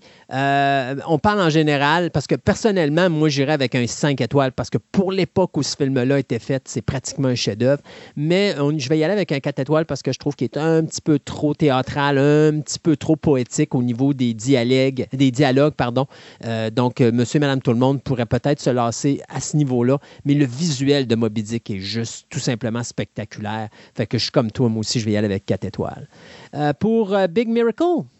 Euh, J'irais que trois étoiles pour euh, la morale de, les êtres humains. Ça serait pas plus que ça. OK. Moi, je vais y aller avec un 3.5 parce que je trouve qu'on a poussé la note un petit peu plus qu'un film comme ça traditionnel. Puis ce que j'aime aussi, c'est qu'on n'a pas peur de montrer à quel point l'être humain peut être euh, sans cœur par moment parce que ses intérêts personnels passent avant les vies. Big Miracle, je veux dire, tu as des gens là-dedans que c'est pour eux, c'est juste des baleines, c'est rien de plus important, c'est de la nourriture et ça finit là. Euh, donc, c'est de voir à un moment donné que tu as un aspect humain qui revient, tout ça, puis qu'on pousse, mais qu'on garde l'aspect politique et qu'on les démontre très bien. Je pense que le réalisateur ici a trouvé une manière de bien présenter son sujet qui est un petit peu plus euh, hors normal que ce qu'on aurait fait avec un film genre euh, Free Willy, où est-ce que là, on aurait été avec du traditionnel? Ouais. T'as as exactement raison. Ouais. Alors, mon cher ami euh, Tommy, euh, j'espère que tu n'as pas été déçu de ton expérience avec Moby Dick. Non, non, c'est une belle surprise. Bon, alors je me permettrai de t'en faire d'autres à un moment ou à un autre et te faire connaître des bons vieux films d'époque et tu découvriras des belles choses, j'en suis certain. Mais à date, euh, Metropolis, euh, ça va être à suivre. Ah ben oui, ça définitivement. D'ailleurs, euh, juste pour être tannant et fatigant dans ces films de cette période-là, il y a un autre film qui visuellement est spectaculaire qui s'appelle Just Imagine. c'est une image que tu vas souvent voir, des séquences de ce film-là que tu vas voir dans des documentaires de films de science-fiction où tu vois des, comme des avions voler à travers les, les bâtiments. Il y a des dirigeables là-dedans, des choses comme ça. Just Imagine, qui est un film visuel spectaculaire également pour l'époque. Encore là, si je ne me trompe pas, c'est dans les années 20 ou dans les années 30. Donc, ça aussi, à un moment donné, on pourra peut-être se taper un programme ciné-nostalgie avec des vieilleries des années 20 et 30 sans dialogue. Question de te torturer un petit peu. Parfait, ça, je vais les écouter tout seul. Je pense pas que personne d'autre va vouloir écouter ça avec moi. Ben, écoute, c'est encore drôle. Il y a des gens, des fois, qui aiment ça essayer des choses. Alors, on ah. pourrait peut-être euh, réussir à convaincre nos auditeurs de plonger dans ces domaines-là. Parfait, mais tu ne convaincras pas personne chez nous, je crois. Pour moi. Hey Tom, on se dit à la prochaine. Hey, merci beaucoup. Salut, bye bye. Bye.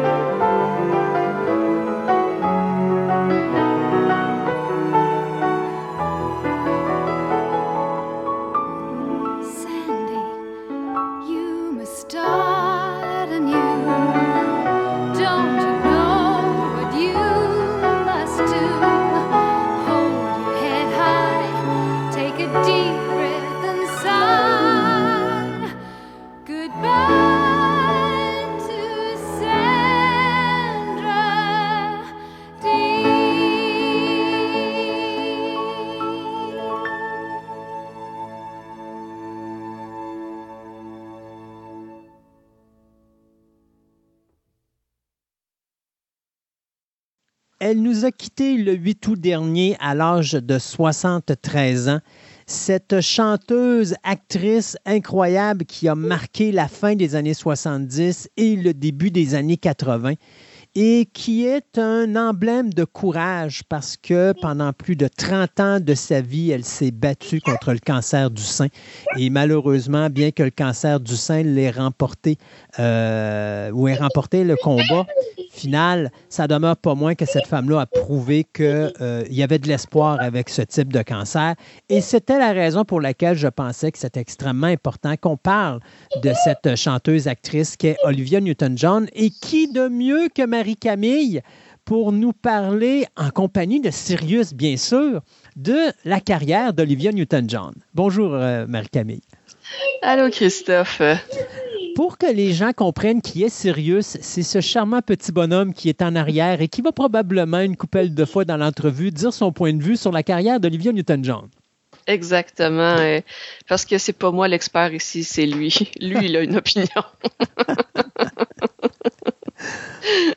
Donc, Olivia Newton-John, c'est un emblème de courage. Euh, et euh, j'étais. Bon, quand elle avait annoncé qu'elle avait son troisième cancer du sein, euh, bon, c'est comme à chaque fois que quelqu'un nous annonce qu'une personne a un cancer, c'est tout de suite la fin négative ou justement le, décès de cet acteur ou cette actrice-là.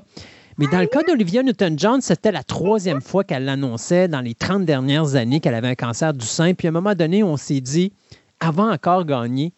Malheureusement, ce coup-ci, ça n'a pas été le cas, mais elle a laissé derrière elle, derrière elle pardon, une legacy incroyable. Et c'est cette legacy dont tu vas nous parler aujourd'hui. Oui, euh, donc euh, pour me préparer pour euh, la chronique, euh, j'ai fait mes recherches, comme on dit. Olivia Newton-John, euh, je connaissais euh, absolument rien d'elle en dehors de, de son rôle dans Grease. Je pense que c'est comme ça que tout le monde l'a découvert de toute façon, ça ou avec euh, Physical. Donc, en faisant mes recherches hier, j'étais surprise de découvrir que Olivia Newton-John, elle a des liens avec euh, Einstein puis avec Elvis Presley. Ça, je vais vous en parler plus, là, plus loin. OK. Fait que euh, j'ai décidé euh, pour euh, la chronique de faire une chronique les 15 choses que vous pourriez découvrir sur Olivia Newton-John à la suite de son décès, comme moi. J'en ai appris 15. OK. Donc, Olivia Newton-John, elle est née le 26 septembre 48 à Cambridge, en Angleterre. Donc, c'est ce qui fait qu'elle a la nationalité anglaise. Euh, sa mère est allemande, son père est gallois du Royaume-Uni. Donc, c'est à 6 ans qu'elle a immigré en Australie. Donc, elle est moitié australienne, euh, moitié british. Et elle a commencé sa carrière dans l'industrie musicale euh, à l'adolescence. Donc, ça a été la musique qui l'a en premier appelé dans le show business. Et ensuite, elle est retournée en, en Angleterre pour faire son premier contrat de disque. Donc, euh, ce qui est fascinant de Olivia Newton-John, c'est que elle s'est lancée à la fois dans les genres euh, country et pop rock. Puis, euh, elle a été nommée 12 fois au Grammy. Elle a remporté 4 Grammy, justement. Donc, euh, elle a donné des centaines de concerts sur la planète. Donc, euh, c'est vraiment une chanteuse à part entière. Puis c'est drôle parce que tu vois, moi j'ai toujours entendu parler qu'Olivia Newton-John était australienne. Puis effectivement, lorsque à un moment donné son décès est arrivé, j'ai commencé à lire un petit peu moi aussi sur sa carrière. Puis quand je me suis rendu compte qu'elle était, était née en Angleterre, je trouvais ça drôle que ce soit quand même. C'est la fierté australienne, Olivia Newton-John. Oui, elle, elle a été euh, invitée euh, comme euh, juge euh, en tant que célébrité australienne puis célébrité british à plein d'occasions. là. fait que c'est, ils ont fait vraiment le- la part des choses. Là. Mhm. Ils savaient que les deux étaient indéniables dans sa vie. Donc, le point 1, c'était pour faire une petite mise en bouche sur sa biographie, d'où elle vient. Le point numéro 2. En 74, Olivia Newton-John, elle a représenté euh, le Royaume-Uni à l'Eurovision. Elle a fait euh, la chanson euh, Long Live Love. Mais cette chanson-là, elle l'aimait pas. Et de toute façon, savez-vous qui a gagné cette année-là, en 74, à l'Eurovision? Non. C'était ABBA avec la chanson Waterloo. OK. Donc, elle a été en compétition avec eux. Je sais pas si tu as vu le film Eurovision. Non. Non? Non. Tu regarderas ça, m'amener euh, sur Netflix. euh, C'est très drôle. euh, Ça montre très bien c'est quoi le, le phénomène Eurovision en, en Europe avec euh, tous les pays euh, qui compétitionnent pour euh, représenter leur bannière avec une chanson propre de leur nationalité. OK. je vais regarder ça. Parfait. Ensuite, le point numéro 4.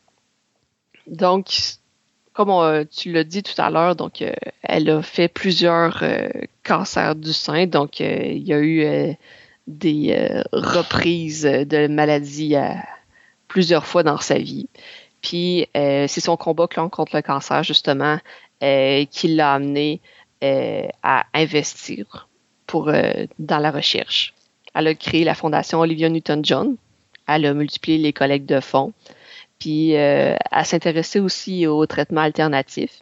Puis euh, son mari, avec lequel euh, elle est en couple euh, depuis, ben, je ne sais pas si elle est en couple depuis 2008, mais en tout cas, elle s'est mariée en 2008 avec lui. Son mari, il s'appelle Johnny Sterling. Mm. Il connaissait très bien les plantes médicinales, puis il faisait pousser du cannabis médicinal pour elle. OK.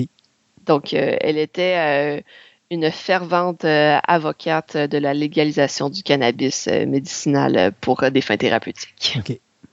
Mais elle avait sa, sa fondation aussi, hein, si je ne me trompe pas, Oui, la Fondation Olivia Newton-John. pour justement le- le- combattre le, le- le cancer du sein. Oui, pour ramasser des fonds pour la recherche. Ouais. Donc ensuite, le point 5, Grease. C'est arrivé en 78. Donc Olivia, elle avait seulement 28 ans quand elle a interprété Sandy. Et euh, John Travolta avait 23 ans. Lui, il si, arrivait, euh, il arrivait de Saturday Night Fever, lui. Oui, exactement. Ouais. Un petit écart d'âge de, de 5 ans, mais quand même, c'est juste. Je trouve ça plus drôle de dire qu'elle avait 28 ans pour interpréter euh, une personne de 18 ans. Mais c'est encore drôle parce que quand tu les regardes visuellement sur le grand écran, Olivia Newton-John a l'air plus jeune que John Travolta. Et, Oui. euh, tu sais, honnêtement, qui. Puis, je suis désolé, là, Ma- Marie-Camille, mais Olivia Newton-John a brisé des cœurs à la fin des années 70, le mien inclus. Dans Grease, tu la regardais, puis c'était difficile de ne pas tomber en amour avec cette, euh, cette chanteuse-là et cette actrice-là. Bon, faut que je fasse une confession, je n'ai jamais vu le film Grease au complet. Dieu. Mais même, même si tu l'as pas vu au complet, je veux dire, elle était. Tu sais, parce qu'elle avait pas. de- Ben, je sais pas, elle avait-tu fait du théâtre? Pas à ce que je sache. OK, donc c'est ça. Donc, elle n'a pas d'expérience au niveau de jouer un personnage. Mais honnêtement, moi, euh, elle passait super bien là, sur le grand écran. Et, Oui, euh, c'est un, un talent naturel indéniable. Exact. Et dis-moi si je me trompe, mais je pense que l'amitié entre John Travolta et Olivia Newton-John a commencé dès la première journée et elle existait encore au moment de son décès cette année. Là. Oui, oui, c'est vrai. Euh, Il y a même euh, des rumeurs qui disaient, coudon, euh, on, dirait que leur chimie à l'écran, c'est ça crève les yeux. Est-ce qu'ils ont vraiment été en couple? Puis euh, la réponse est non. Ils ont toujours resté très bons amis. Puis John Travolta prenait souvent des nouvelles d'elle justement par rapport à ses cancers, comme comment tu vas, ça va-tu bien? Puis Olivia pouvait se parler avec lui euh, comme euh, si euh, les années euh, n'avaient pas passé entre les deux. Pas chanceux, John Travolta, avec les femmes et les cancers du sein. Euh, il a perdu sa première conjointe justement pendant Saturday Night Fever du cancer du sein. Sa femme, Kelly Preston, qui est également décédée du cancer du sein. Et là, maintenant, sa meilleure amie, Olivia Newton-John. Euh, John Travolta, le cancer du sein, c'est pas compatible. Ou euh, peut-être que c'est un signe euh, de l'univers, c'est comme euh, faut que tu sois ambassadeur pour la cause toi aussi. Là. Faut Ouais, que tu non, fasses de effectivement. quoi si tu veux pas toutes les perdre. En tout cas, s'il y en a un qui pourrait être un bon porte-parole, ça serait officiellement lui. Exactement. Le point numéro 6, toujours par rapport à Grease. Euh, la chanson euh, Hopelessly Devoted to You, euh, c'était pas prévu dans le script. Donc, euh, c'est cette chanson qu'elle a chantée solo puis en robe de nuit, mais c'est son manager qui a insisté pour qu'elle fasse cette chanson-là. Ça a été filmé après le tournage. Puis après, quand ils l'ont vu la chanson, ils ont fait il faut qu'on l'inclue dans le film.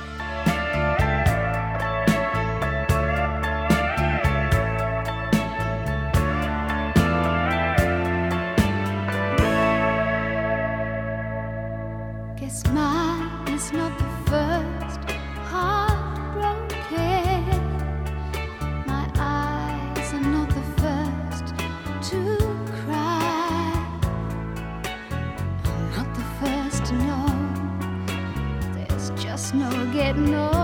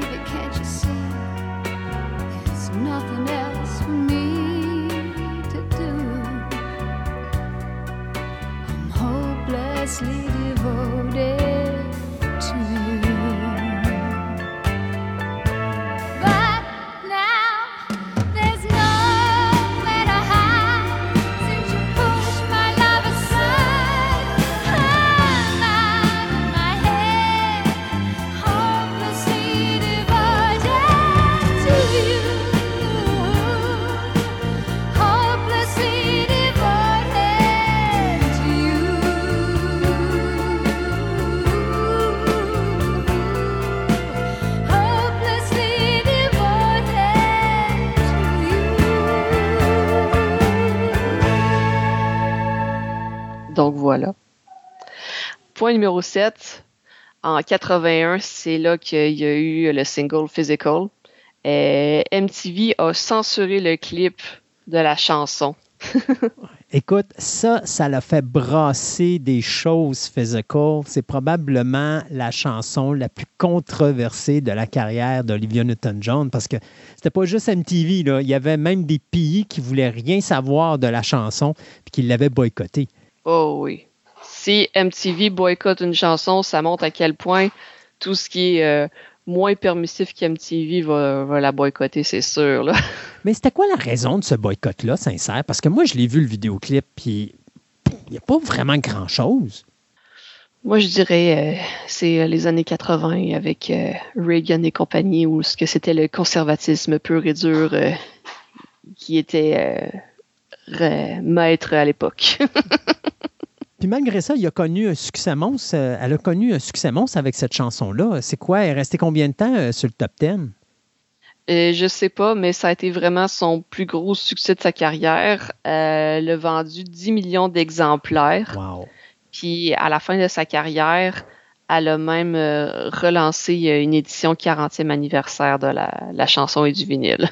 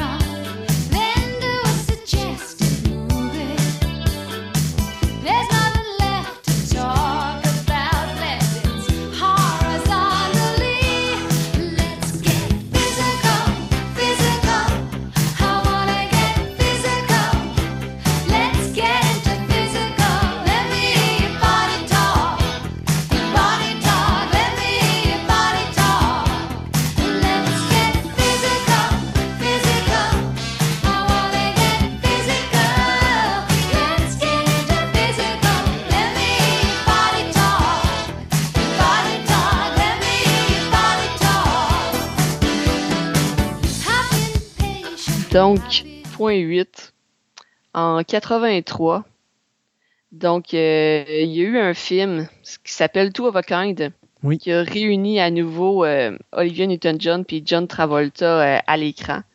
Mais le film n'a pas été un succès. Le, le public a, a boudé les retrouvailles.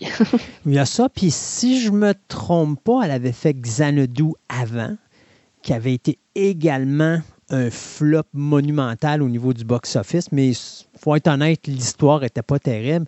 Mais disons que la carrière d'Olivia Newton-John, ça allait pas bien au niveau du cinéma. là.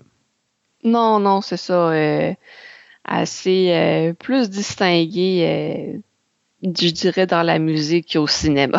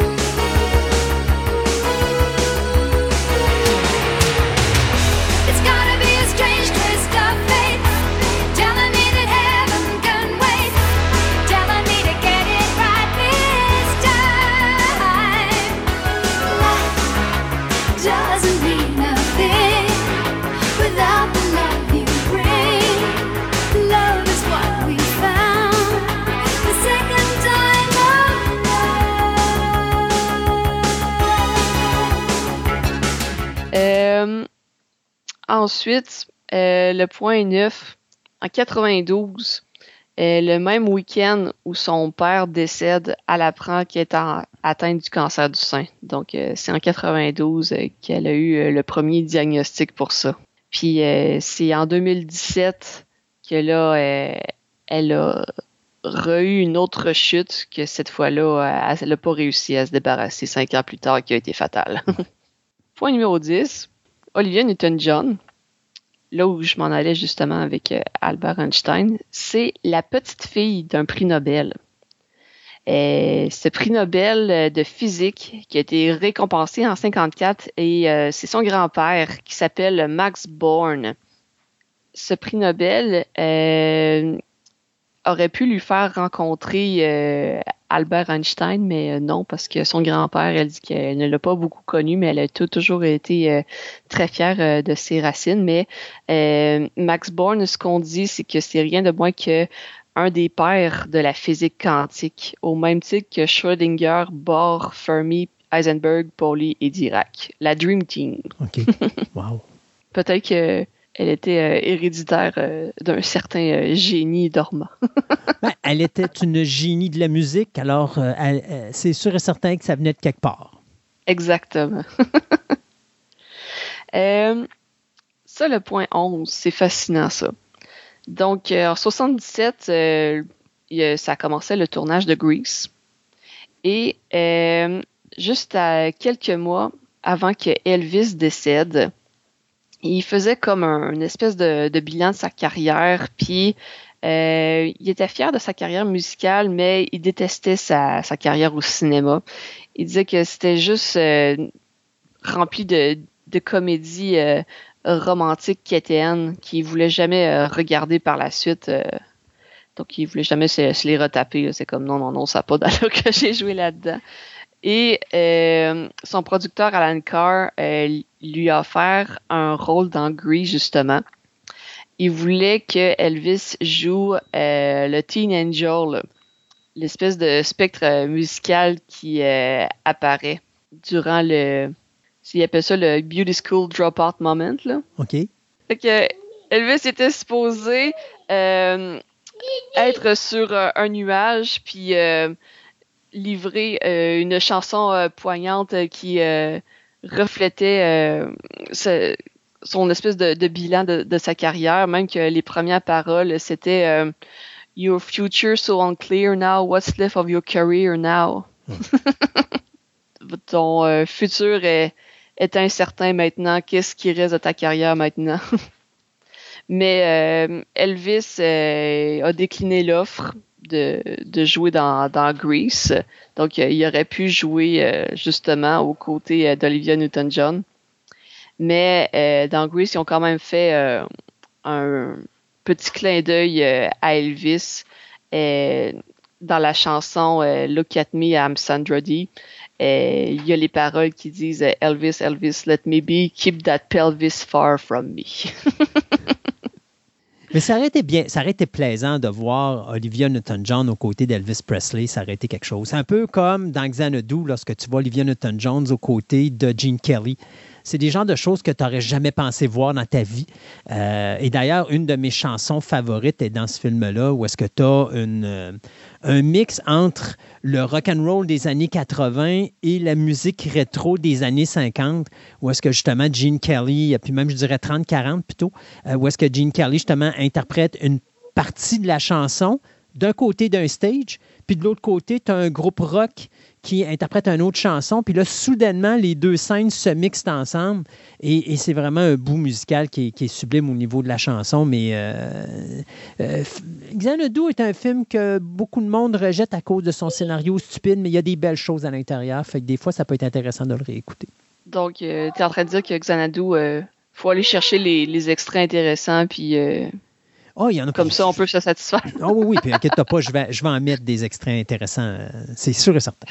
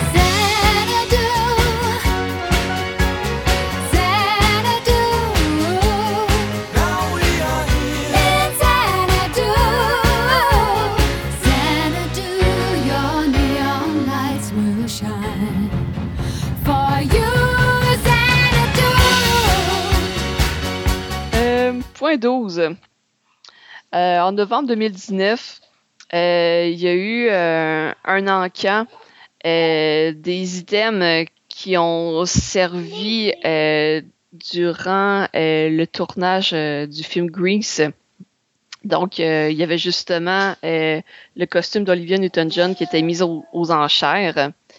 Et ils disent que la paire de pantalons spandex a été vendue pour euh, 162 000 dollars. US. Et euh, le- l'acheteur anonyme qui a acheté euh, son euh, côte de cuir, il l'a acheté pour euh, 243 200 dollars, mais euh, il lui a retourné à Olivia Newton-John, puis il a donné l'argent pour euh, la, la Fondation pour la recherche sur le cancer du sein. Il a dit euh, ça donne à rien que ce- cet item-là, ça reste euh, dans un garde-robe de millionnaire, puis que ça serve euh, juste euh, à se vanter de, de ça dans un country club. Ah, mon Dieu. Ensuite, le point numéro 13. Donc, comme on parlait tout à l'heure euh, de la nationalité euh, anglaise de Olivia Newton-John, donc euh, le 1er janvier 2020, euh, Olivia a fait partie des personnalités décorées par la reine Élisabeth euh, selon la traditionnelle liste des distinctions royales du Nouvel An. Donc, elle a été faite dame commandeur de l'ordre de l'Empire britannique pour son engagement euh, contre le cancer et pour sa contribution aux arts. Donc, euh, elle a dit qu'elle était très reconnaissante de se voir distinguée comme ça par la reine. Euh, la reine, d'ailleurs, elle avait déjà fait officier de l'ordre de l'Empire britannique en 79. Ouais. Donc, euh, c'est pas la première fois que la reine était une grande fan d'Olivia Newton-John. Effectivement. Donc, euh, elle était très fière de ses origines britanniques et elle était honorée d'être vraiment soulignée de cette manière-là par le Royaume-Uni.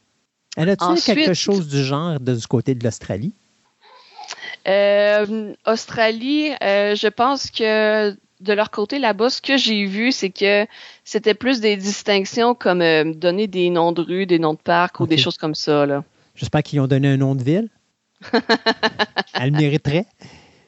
Ce serait drôle. Ouais. Ben, en tout cas, vive euh, Olivia, euh, Olivia City ou quelque chose de même. Il quelque chose semble du que ça sonne bien. Ben, certain.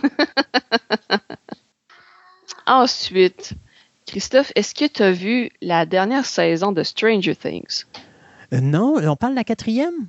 Oui. Oui, non, je n'ai pas vu la quatrième saison. Je n'ai même pas vu la première saison de Stranger Things. Tu sais comment que je suis, Marie Camille. Moi, j'attends que les séries soient terminées avant de les écouter.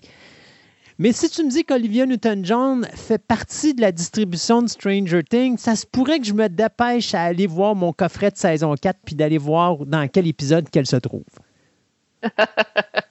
Non, c'est pas exactement ça. C'est euh, il y a le personnage euh, qui nous a été euh, présenté pour la première fois dans la saison 4. Euh, C'est une cheerleader qui s'appelle Chrissy Cunningham. OK. euh, qu'on voit brièvement, mais qui joue quand même un rôle important. Euh, son look, euh, l'équipe de Stranger Things a dit que c'est directement inspiré du look d'Olivia Newton-John dans Grease pour s'inspirer d'elle. Donc, c'est une bonne fille euh, américaine, mais avec euh, les euh, bouclettes et euh, favoris euh, toupettes des années 80. Donc, euh, ils disent que même euh, si euh, Stranger Things, euh, c'est une série euh, qui rend euh, principalement hommage euh, aux années 80, ils disent que euh, Olivia Newton-John, euh, avec euh, l'influence euh, qu'elle a eue, c'est comme elle méritait de se faire faire un clin d'œil dans la série. Puis ils ont même utilisé sa chanson Twist and Fate dans une des saisons précédentes, justement. Mon dernier point, c'est vraiment très simple. C'est, je vous invite à, aller voir le, petit euh, hommage que le chanteur de Coldplay, Chris Martin, a fait avec euh, Nathalie Imbruglia Euh, c'est une chanteuse australienne. Donc, euh, on voit encore le combo britannique-australien lors d'un concert de Coldplay euh, qui a eu le 16 août dernier. Donc, ils ont interprété les deux ensemble la chanson Summer Nights en hommage à Olivia Newton-John. Wow. Moi, il y a des, petites choses que je veux souligner. Un, je ne savais pas, mais tu sais que des fois, ça ne prend pas nécessairement beaucoup de films à Hollywood pour avoir ton Walk of Fame. Tu as des acteurs qui ont des carrières incroyables et qui n'ont pas encore d'étoiles sur le Walk of Fame. Ben, Olivia Newton-John a eu la sienne en 1981. Donc, c'est quand même très récent. C'est juste quatre ans après son premier rôle dans Grease. Euh, mais c'est vraiment à cause de son succès pour la chanson Physical que ça lui a donné l'opportunité justement d'avoir son étoile sur le Walk of Fame. C'est quand- ça, parce que ça récompense pas juste des, euh, des euh, personnes issues du cinéma, là. c'est autant euh, show business en général. Exactement, exactement. Euh, L'autre chose que moi, puis on n'en parle pas beaucoup de la vie privée de- de- d'Olivia Newton-John. Olivia Newton-John, elle a eu vraiment trois relations importantes. Bon, il y a eu la première avec un homme qu'elle avait rencontré, si je ne me trompe pas, sur le tournage de Xanadu, qui est devenu son conjoint pendant très longtemps. Euh, la deuxième relation qui est importante de, voir, et, et c'est probablement celle qui est la plus, tant qu'à moi, dramatique euh, dans le lot, c'est qu'en juin 2005, elle était fiancée avec un caméraman du nom de Patrick McDermott. Puis Patrick McDermott, à un moment donné, euh, il est supposément disparu en mer, puis il est déclaré mort, mais on n'a jamais retrouvé son corps. Puis finalement, on l'a retrouvé au Mexique. Et le gars n'avait pas donné de nouvelles. Il avait- C'était comme, je sais pas, je sais pas si c'était une façon de dire, ben, je t'ai je peux pas être avec Olivia Newton-John, il faut que chaque mon camp, je sais pas comment faire, il faut, faut que je disparaisse, ou je sais pas. J'ai rarement vu une histoire aussi bizarroïde que celle-là. Euh, mais je trouvais qu'Olivia Newton-John, c'était genre le genre de personne à qui ça ne devait pas arriver, ce genre de choses-là. Euh, et euh, tantôt, je disais qu'elle avait eu trois cancers du sein. Euh, effectivement, il y en a un trois parce que quand tu disais qu'en 2017, son cancer était revenu, en réalité, c'était sa troisième fois, ça. Parce que ça. son cancer du sein est revenu en 2013 pour la deuxième fois. Euh, et finalement, euh, on pensait qu'on s'en était sorti et puis il est ressorti à nouveau en 2017 et là, ben, elle l'a traîné jusqu'à son décès là. Mais quelle carrière incroyable que cette, euh, cette, act- cette actrice chanteuse a eue, des hauts et des bas incroyables, mais qui, de ce que j'ai vu et lu euh, partout, c'était une personne qui gardait un positivisme incroyable malgré des situations qui n'avaient pas de maudit bon sens. On pense juste à justement l'histoire avec son fiancé en 2005. là.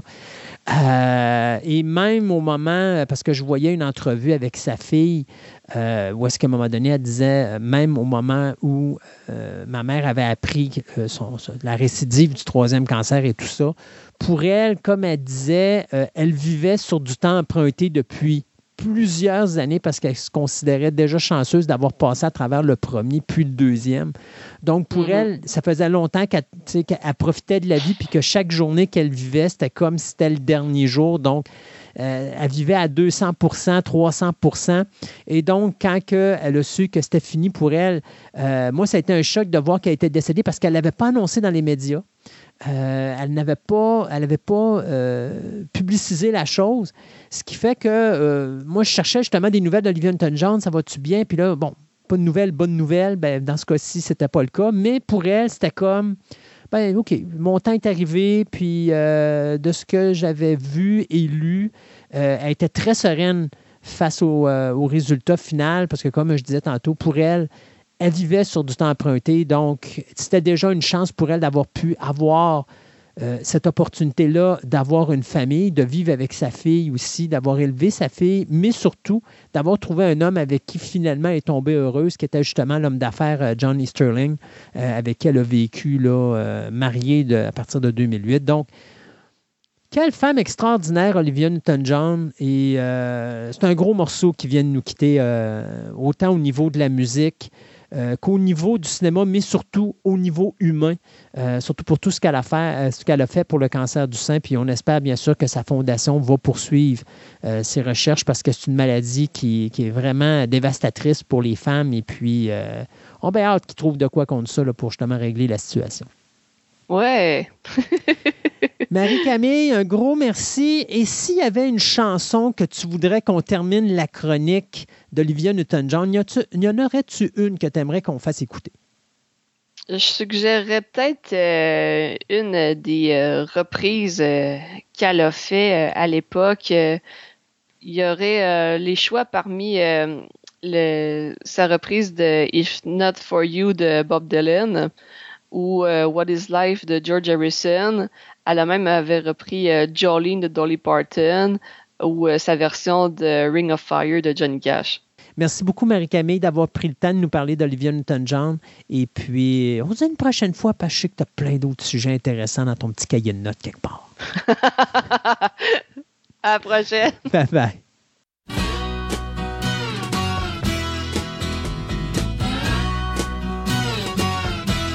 If not for you,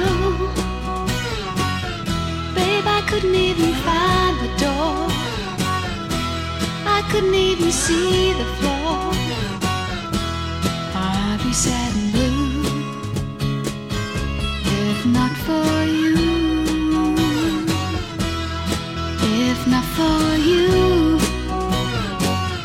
babe, the night would see me wide awake the day would surely have to break. It would not be new if not for you.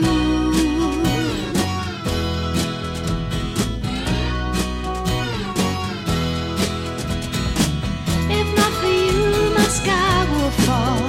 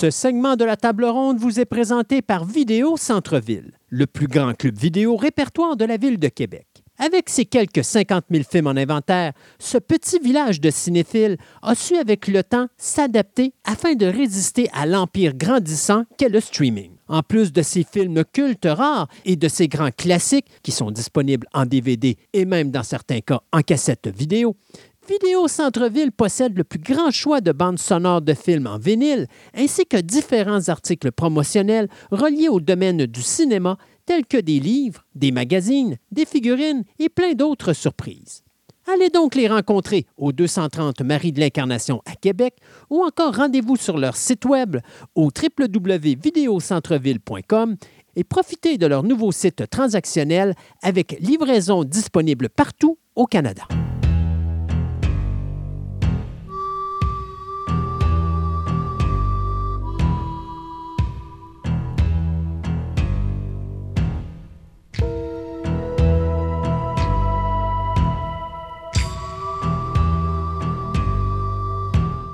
Côté des euh, cancellations et des renouvellements, eh bien, Netflix vient d'annoncer que la série Umbrella Academy sera renouvelée pour une quatrième, mais une dernière saison. Donc, Mhm. euh, comme la- à la routine, hein, Netflix, trois, quatre saisons, cancelle après. Alors, c'est ce qu'on fait avec euh, Umbrella Academy. On va euh, se dépêcher cependant à annuler une autre série qui est Resident Evil. Après la première saison, on a décidé que c'était assez euh, comme carnage et on a mis la main, la- la- on a mis la hache ça. Euh, du côté d'HBO, eh bien, on vient de renouveler après le pilote la série euh, spin-off de Game of Thrones House of the Dragon. Donc, il y aura une deuxième saison. Et au niveau cinéma, branle-bas de combat puisque Warner Bros. et Discovery viennent d'annoncer que Shazam 2, qui devait sortir en salle à Noël cette année, euh, eh bien, est reporté en mars de l'année prochaine. Et donc, si on reporte à mars l'année prochaine, le film qui devait sortir en mars l'année prochaine, qui était Aquaman numéro 2, bien, lui sera reporté à Noël de l'année prochaine. Une décision que le réalisateur d'Aquaman 2 a vraiment appréciée, puisque pour lui, euh, le premier Aquaman avait eu beaucoup de succès parce qu'il était sorti à Noël. C'était donc normal que Aquaman 2 sorte dans cette même, euh, ben, dans ces mêmes, euh, ces mêmes Le moments. même zone. Ces mêmes zones, exact. Euh, dans, les dans les nouvelles express, eh bien, Ferris Bueller's, il y aura un spin-off euh, au cinéma. Euh, le film de John Hughes de 1986 euh, donnera naissance à Sam and Victor's Day Off. C'est qui Sam and Victor? Ben, Sam and Victor, si vous vous rappelez à un moment donné dans le film de Ferris Bueller, Ferris est en Ferrari avec, bien sûr, ses deux amis, ben, sa blonde et son meilleur chum, et il décide de laisser dans un endroit la voiture qui vont être pris par des valets. Puis la première chose qu'on sait, c'est que les valets embarquent dans le char puis ils sauvent dans la ville. Ben ça va être Oui. ça, Sam and Victor's Day Off. C'est qu'est-ce qui s'est passé durant cette journée-là complète à bord de la Ferrari? Donc, euh, bien sûr, vous devinerez qu'on ne prendra pas les mêmes acteurs que la série originale, mais Ben ce qui est le fun, ce sont les créateurs de la série Cobra Kai qui vont être en arrière de ça, dont John euh, Hurwitz, Aiden Skla- euh, Schlossberg et Joss Health. Euh, et c'est également Bill Paisley, celui qui écrit les scénarios de Cobra Kai, qui va écrire ce film qui va s'intituler, je le répète, Sam and Victor's Day Off. Wizard of Oz, eh bien, on a eu ce film de 1939 qui a été sublime. Eh bien, là, c'est la créatrice de la série Blackish, euh, Kenya Barris, qui va écrire et réaliser euh, un remake de The Wizard of Oz. Donc, ça sera bien sûr une réimagination euh, ben, du roman de L. Frank Brom, mais on va garder des moments importants du film original de 1939 euh, de Wizard of Oz. C'est Warner Bros. et New Line Cinema qui sont derrière ce projet. Ce ne sera pas Disney. Disney qui avait fait des suites à euh, Wizard of Oz. En 72, il avait fait Journey Back to Oz, qui était une suite en animation. En 85, il avait fait un film qui s'appelle Return to Oz ou Oz, un monde extraordinaire. Et finalement, en 2013, on avait eu le droit au prequel The Great and Powerful, euh, qui était réalisé par Sam Raimi. Bien sûr, vous devinerez qu'il n'y a pas de date de sortie pour le moment, mais euh, présentement, on travaille sur le scénario. Euh, Law and Order Special Victim Unit, eh bien, on entame la saison numéro 24 avec un bang, puisque l'actrice Kelly Giddish, qui est là depuis la saison 13 et qui le- est le personnage principal de cette série, va quitter dès le début de la saison 24. Donc, elle quitte après 11 ans de travail sur cette série. Donc, il va euh, débuter euh, sur le poste de NBC à la fin de septembre. Du côté de Nivy Campbell, ben, c'est pas parce qu'on la verra plus dans la franchise Scream qu'elle ne sera plus présente euh, au cinéma ou à la télévision, puisque celle-ci présentement travaille sur la série de Lincoln Lawyer, qui va avoir sa deuxième saison sur Peacock. Et là, elle vient de signer pour embarquer dans une autre série qui, elle, va passer sur ABC, qui va s'appeler Avalon et qui va mettre euh, en équipe, bien sûr, de nouveau Neve Campbell avec toute l'équipe de, Lincoln Lawyers, euh, Lincoln Lawyer, pardon, euh, qui va être, bien sûr, David E. Kelly et Michael Conley. Donc, euh, qui va nous, ra- nous raconter l'histoire de Avalon? Eh bien, ce sera euh, la, le shérif euh, Nicole Cersei, qui va être interprété, bien sûr, par Nivy Campbell, qui doit gérer un petit bureau de police à l'intérieur d'une petite ville qui est visitée par plus d'un million de touristes par année. Donc, ça va donner, bien sûr, ouverture à une multitude d'histoires. Euh, Paul Rudd fera partie de la série Only Murders in the Building, troisième saison. Rod, qu'on avait vu dans Ghostbusters, a fait une petite apparition rapide à la fin de la deuxième saison. Euh, et finalement, quand on va commencer la troisième saison, qui va se passer euh, un an après les événements de la deuxième, eh bien, on verra, euh, on suivra plutôt les mésaventures du personnage qui va être interprété par Paul Rudd, qui va devenir la nouvelle victime du show.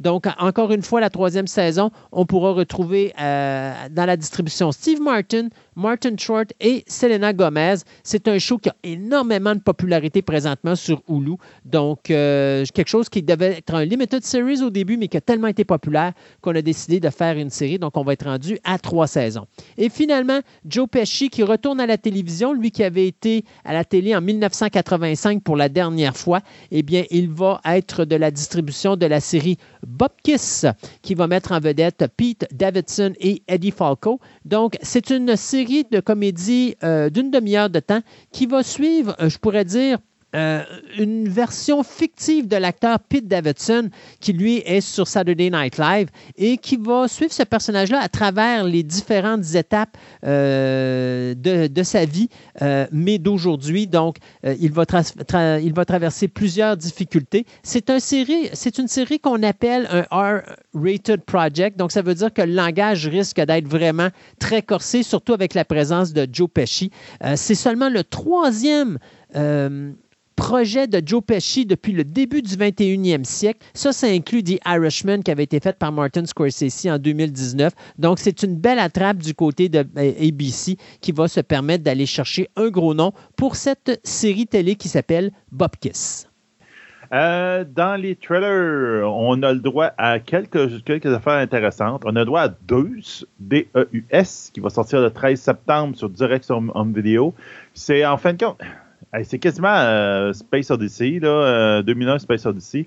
C'est qu'en fin de compte, ils, ont- ils trouvent autour, autour de Mars euh, une sphère mystérieuse, puis ils envoient un navire pour euh, qui, Enquêté. sur Mars pour enquêter qu'est-ce que c'est. Donc, l'équipage de six personnes arrive là, sortent de l'hibernation huit mois après, puis ils font l'enquête sur, euh, sur cet objet-là, qui, en fin de compte, transmet en ce moment sur la Terre le mot Deus, qui veut dire Dieu, dans toutes les langues connues de, de la Terre. Ça met en vedette, entre autres, Claudia Black, qui, fait son retour dans, en science-fiction après Farscape.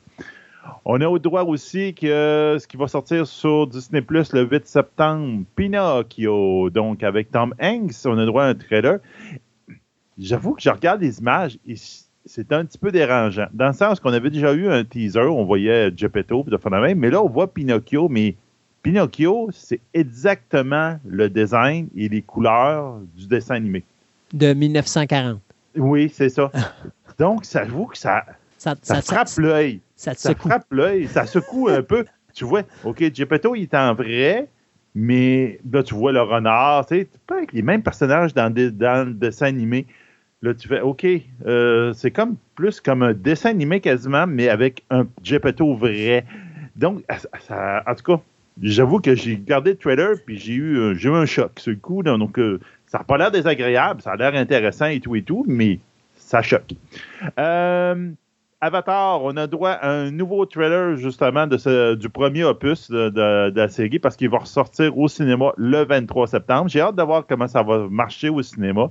Il revient en 3D. J'avoue que c'est un des rares films 3D que je trouvais que ça valait la, la- la peine. La peine, ouais. Dans le, ouais, dans le temps, j'étais allé le voir avec euh, Stéphane au IMAX et on avait été assez époustouflé par le 3D du IMAX d'Avatar. Ben- C'est la seule fois que j'avais vu vraiment dit ça, c'est une utilisation intelligente 3D. Ben, il faut comprendre que euh, la majorité des films ne sont pas tournés en 3D. Ils sont tournés en 2D puis sont modifiés en 3D parce que C'est énormément de travail travailler en 3D. Il y avait Lord of the Ring euh, qu'on avait travaillé beaucoup justement avec des nouvelles technologies pour essayer de renforcer cette qualité-là de 3D comme Avatar. Je ne sais pas ce que ça l'a donné parce que moi, je ne suis pas capable de Moi voir le non plus, je suis 3D. pas allé le voir en 3D, lui. Mais effectivement, que si, si on regarde vraiment un exemple de ce que devrait être un film 3D, le premier Avatar était vraiment l'exemple Ah. parfait. Là. Il était époustouflant pour ça. Là, là, ça disait, là, ça vaut la peine. Bon.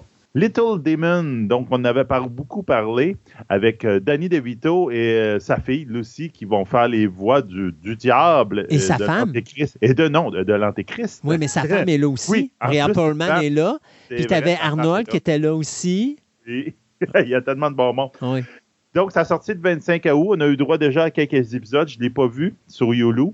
Mais bon, vous avez le trailer pour ceux qui sont intéressés. Euh, ça a l'air assez déjanté et assez euh, capoté. Donc, en fin de compte, la série, c'est euh, on suit le personnage de Chrissy, qui est la fille du diable, donc l'antéchrist, et qu'elle et sa mère essaient de vivre une vie normale, alors que tous les cultes sataniques du monde lui courent après pour essayer de faire partir la fin du monde. Et son père, Satan, essaie de récupérer la garde de sa fille. Donc, vous voyez un peu ce que ça va donner comme melting pot. Ça fait assez étrange. Euh, on a droit au très beau trailer de Wednesday. Donc, il va sortir sur Netflix, mais quelque part en automne euh, 2022, où on suit euh, l'histoire de la fille de Familia Adams, Wednesday, qui s'en va au high school, puis qui essaie de s'adapter avec la société dite normale, euh, en, essayant de ne pas tuer tout le monde qui est dans l'école. Donc, J'aime Wednesday avec les piranhas. J'adore la séquence des piranhas. Avec, elle arrive à la piscine, avec tous ces, les, les coups de monde qui sont en train de, ils se moquent un peu de son look, puis elle dit, Ben, il y, a réalité, juste mon- il y a juste moi qui a le droit de torturer mon Exactement, frère. parce que les piranhas dans la piscine? t'as as, l'équipe t'as l'équipe de, de, de nage de l'école qui c'est toutes des beaux Oui. gars bien bâtis. Et quand elle arrive là, on la voit vraiment avec euh, cadrée juste au niveau des épaules, puis tu la vois qui s'en vient près de la plage, pas la plage, mais elle s'en vient près de la piscine. Et là, tu as les gars qui disent Hey, freak votant. Et là, elle la regarde bien, bien tranquillement, puis elle dit Il n'y a personne d'autre que moi qui a le droit de torturer mon frère. Et là, la caméra descend et tu vois qu'elle a deux sacs remplis de piranhas, puis envoie dans la piscine. C'est juste sublime comme séquence. Et c'est Tim Burton tout craché. J'ai tellement hâte de voir cette série. Oui, ah, j'avoue, une série faite par Tim Burton, euh, je pense que ça va valoir la peine juste pour ça. Ça va être vraiment drôle. D'ailleurs, j'aime bien la séquence, la, la scène, euh, ben, pas la scène, mais le- la phrase finale qui a dit Se faire renvoyer de l'école, c'était un bonus. Oui, c'est ça. Donc, après ça, on a droit aussi à Rick and Morty, euh, le trailer officiel de la saison 6 qui va commencer le 5 septembre à Azul Swim. Pour ceux qui ont, je viens de l'apprendre, pour je ne le savais même pas, pour ceux qui n'ont jamais suivi cette série-là, mais les cinq premières saisons sont sur HBO Max, parce que c'est pas tout le monde qui a Adult Swim. là. Ouais. Donc, vous pouvez les voir sur la HBO Max à la limite. Et finalement, euh, on a un teaser de Pennyworth qui va sortir, ben, qui sort sur HBO Max euh, en octobre à peu près de la saison 3. Ça, c'est la saison sortir. 3. Hein? C'est la saison 3 qui va sortir. Et euh, pour ceux qui qui savent pas qui est Alfred Pennyworth, ben, ils ont donné un titre plus complet à la saison 3 qui s'appelle Pennyworth, The Origin of Batman Butler. Voilà. Ah ben là, que c'était pas assez clair de savoir que Alfred Pennyworth c'était qui. Donc, ils veulent vraiment, comme il dit, non, non, non, regarde, euh, ça a rapport à Batman. Ils font, ouh, donc, euh, c'est ça. Donc, ils veulent attirer un petit peu plus de monde. Peut-être que les codes d'écoute étaient so-so, euh, puis peut-être- ils sont peut-être aperçus, peut-être les fans de Batman, de fond même, ne savaient même pas que c'était qui, ce personnage-là. Donc, Non, les fans de Batman Et- connaissent Pennyworth. connaissent, connaissent. peut-être les fans de. Ben, t'as peut-être Non, non, le les nom non Pennyworth, Ça fans. marcherait pas pour. Les non-fans de Ben, Batman. Les autres savent pas c'est qui Pennyworth. Et non fans Batman, mais qui pourraient être fans de super-héros. Donc, Mais Peut-être à ce moment-là. c'est impossible quelqu'un qui écoute Batman qui connaît pas Alfred Ben, Pennyworth. à ce moment-là, il faut que tu te poses sérieusement la question pourquoi on m'a mis le sous-titre de Pat- euh, Butler par Peut-être Batman parce Butler. Moi, j'ai pas vu Pennyworth encore, mais peut-être que c'est la saison où est-ce qu'il va devenir le butler de Batman. Ah ah! Ah, ça m'étonnerait parce que Batman, il- je pense qu'il est né dans, la deuxième, dans, dans la saison précédente. Le Oh. bébé est là. Ou, en tout cas, s'il n'est pas né, il est pas loin. Ben oui, pas Il est encore ça. dans le. la- Ils vont- tu vas voir le bébé arriver avec sa cape dans la maison. Ouais, c'est ça. Ça, c'est peut-être, ça, c'est comme Star Trek, euh, Enterprise. Enterprise, à un moment donné, ils ont mis Star Trek Enterprise parce que l'Enterprise, personne ne savait c'était quoi l'Enterprise. Ben oui, tout le monde savait c'était quoi Enterprise. Le Ben problème, oui. le problème, c'est que personne ne comprenait pourquoi il y avait un Enterprise avant James T. Kirk, alors que James T. Kirk était supposé être Ah, le premier le à avoir un. Enterprise. Eh. Enfin, c'était Captain Pike en réalité. Là. Ouais, Captain Pike. Donc, allez, allez voir euh, Strange New World pour voir Captain Pike. T'as-tu d'autres choses à, à- à nous Non. raconter? là? C'est fini? Il n'y a là? plus rien à raconter. T'es t'es tanné, là? Oui, je suis tanné. Bon, OK, d'abord. Fait que euh, merci beaucoup. Merci beaucoup. Merci beaucoup à vous, les auditeurs, d'avoir été avec nous cette semaine. Encore une fois, vous rappelez, pour les gens de Radio Biz, à partir du 10 septembre, on va être diffusé le samedi à 13h, tout de suite après l'émission d'Alice Cooper. Euh, et pour les autres qui veulent m'écouter à Choix Radio X, eh bien, je commençais cette semaine à Moreau en Jazz. Mais après ça, pour le reste de la saison, les derniers mardis euh, de chaque mois, je vais être là euh, à 18h30 par les cinémas avec Robbie Moreau. Et pour le reste, ben, n'oubliez pas d'aller sur nos Twitter ou Instagram, abonnez-vous et n'oubliez surtout pas d'être encore présent à notre prochaine édition de Fantastica. Fantastica.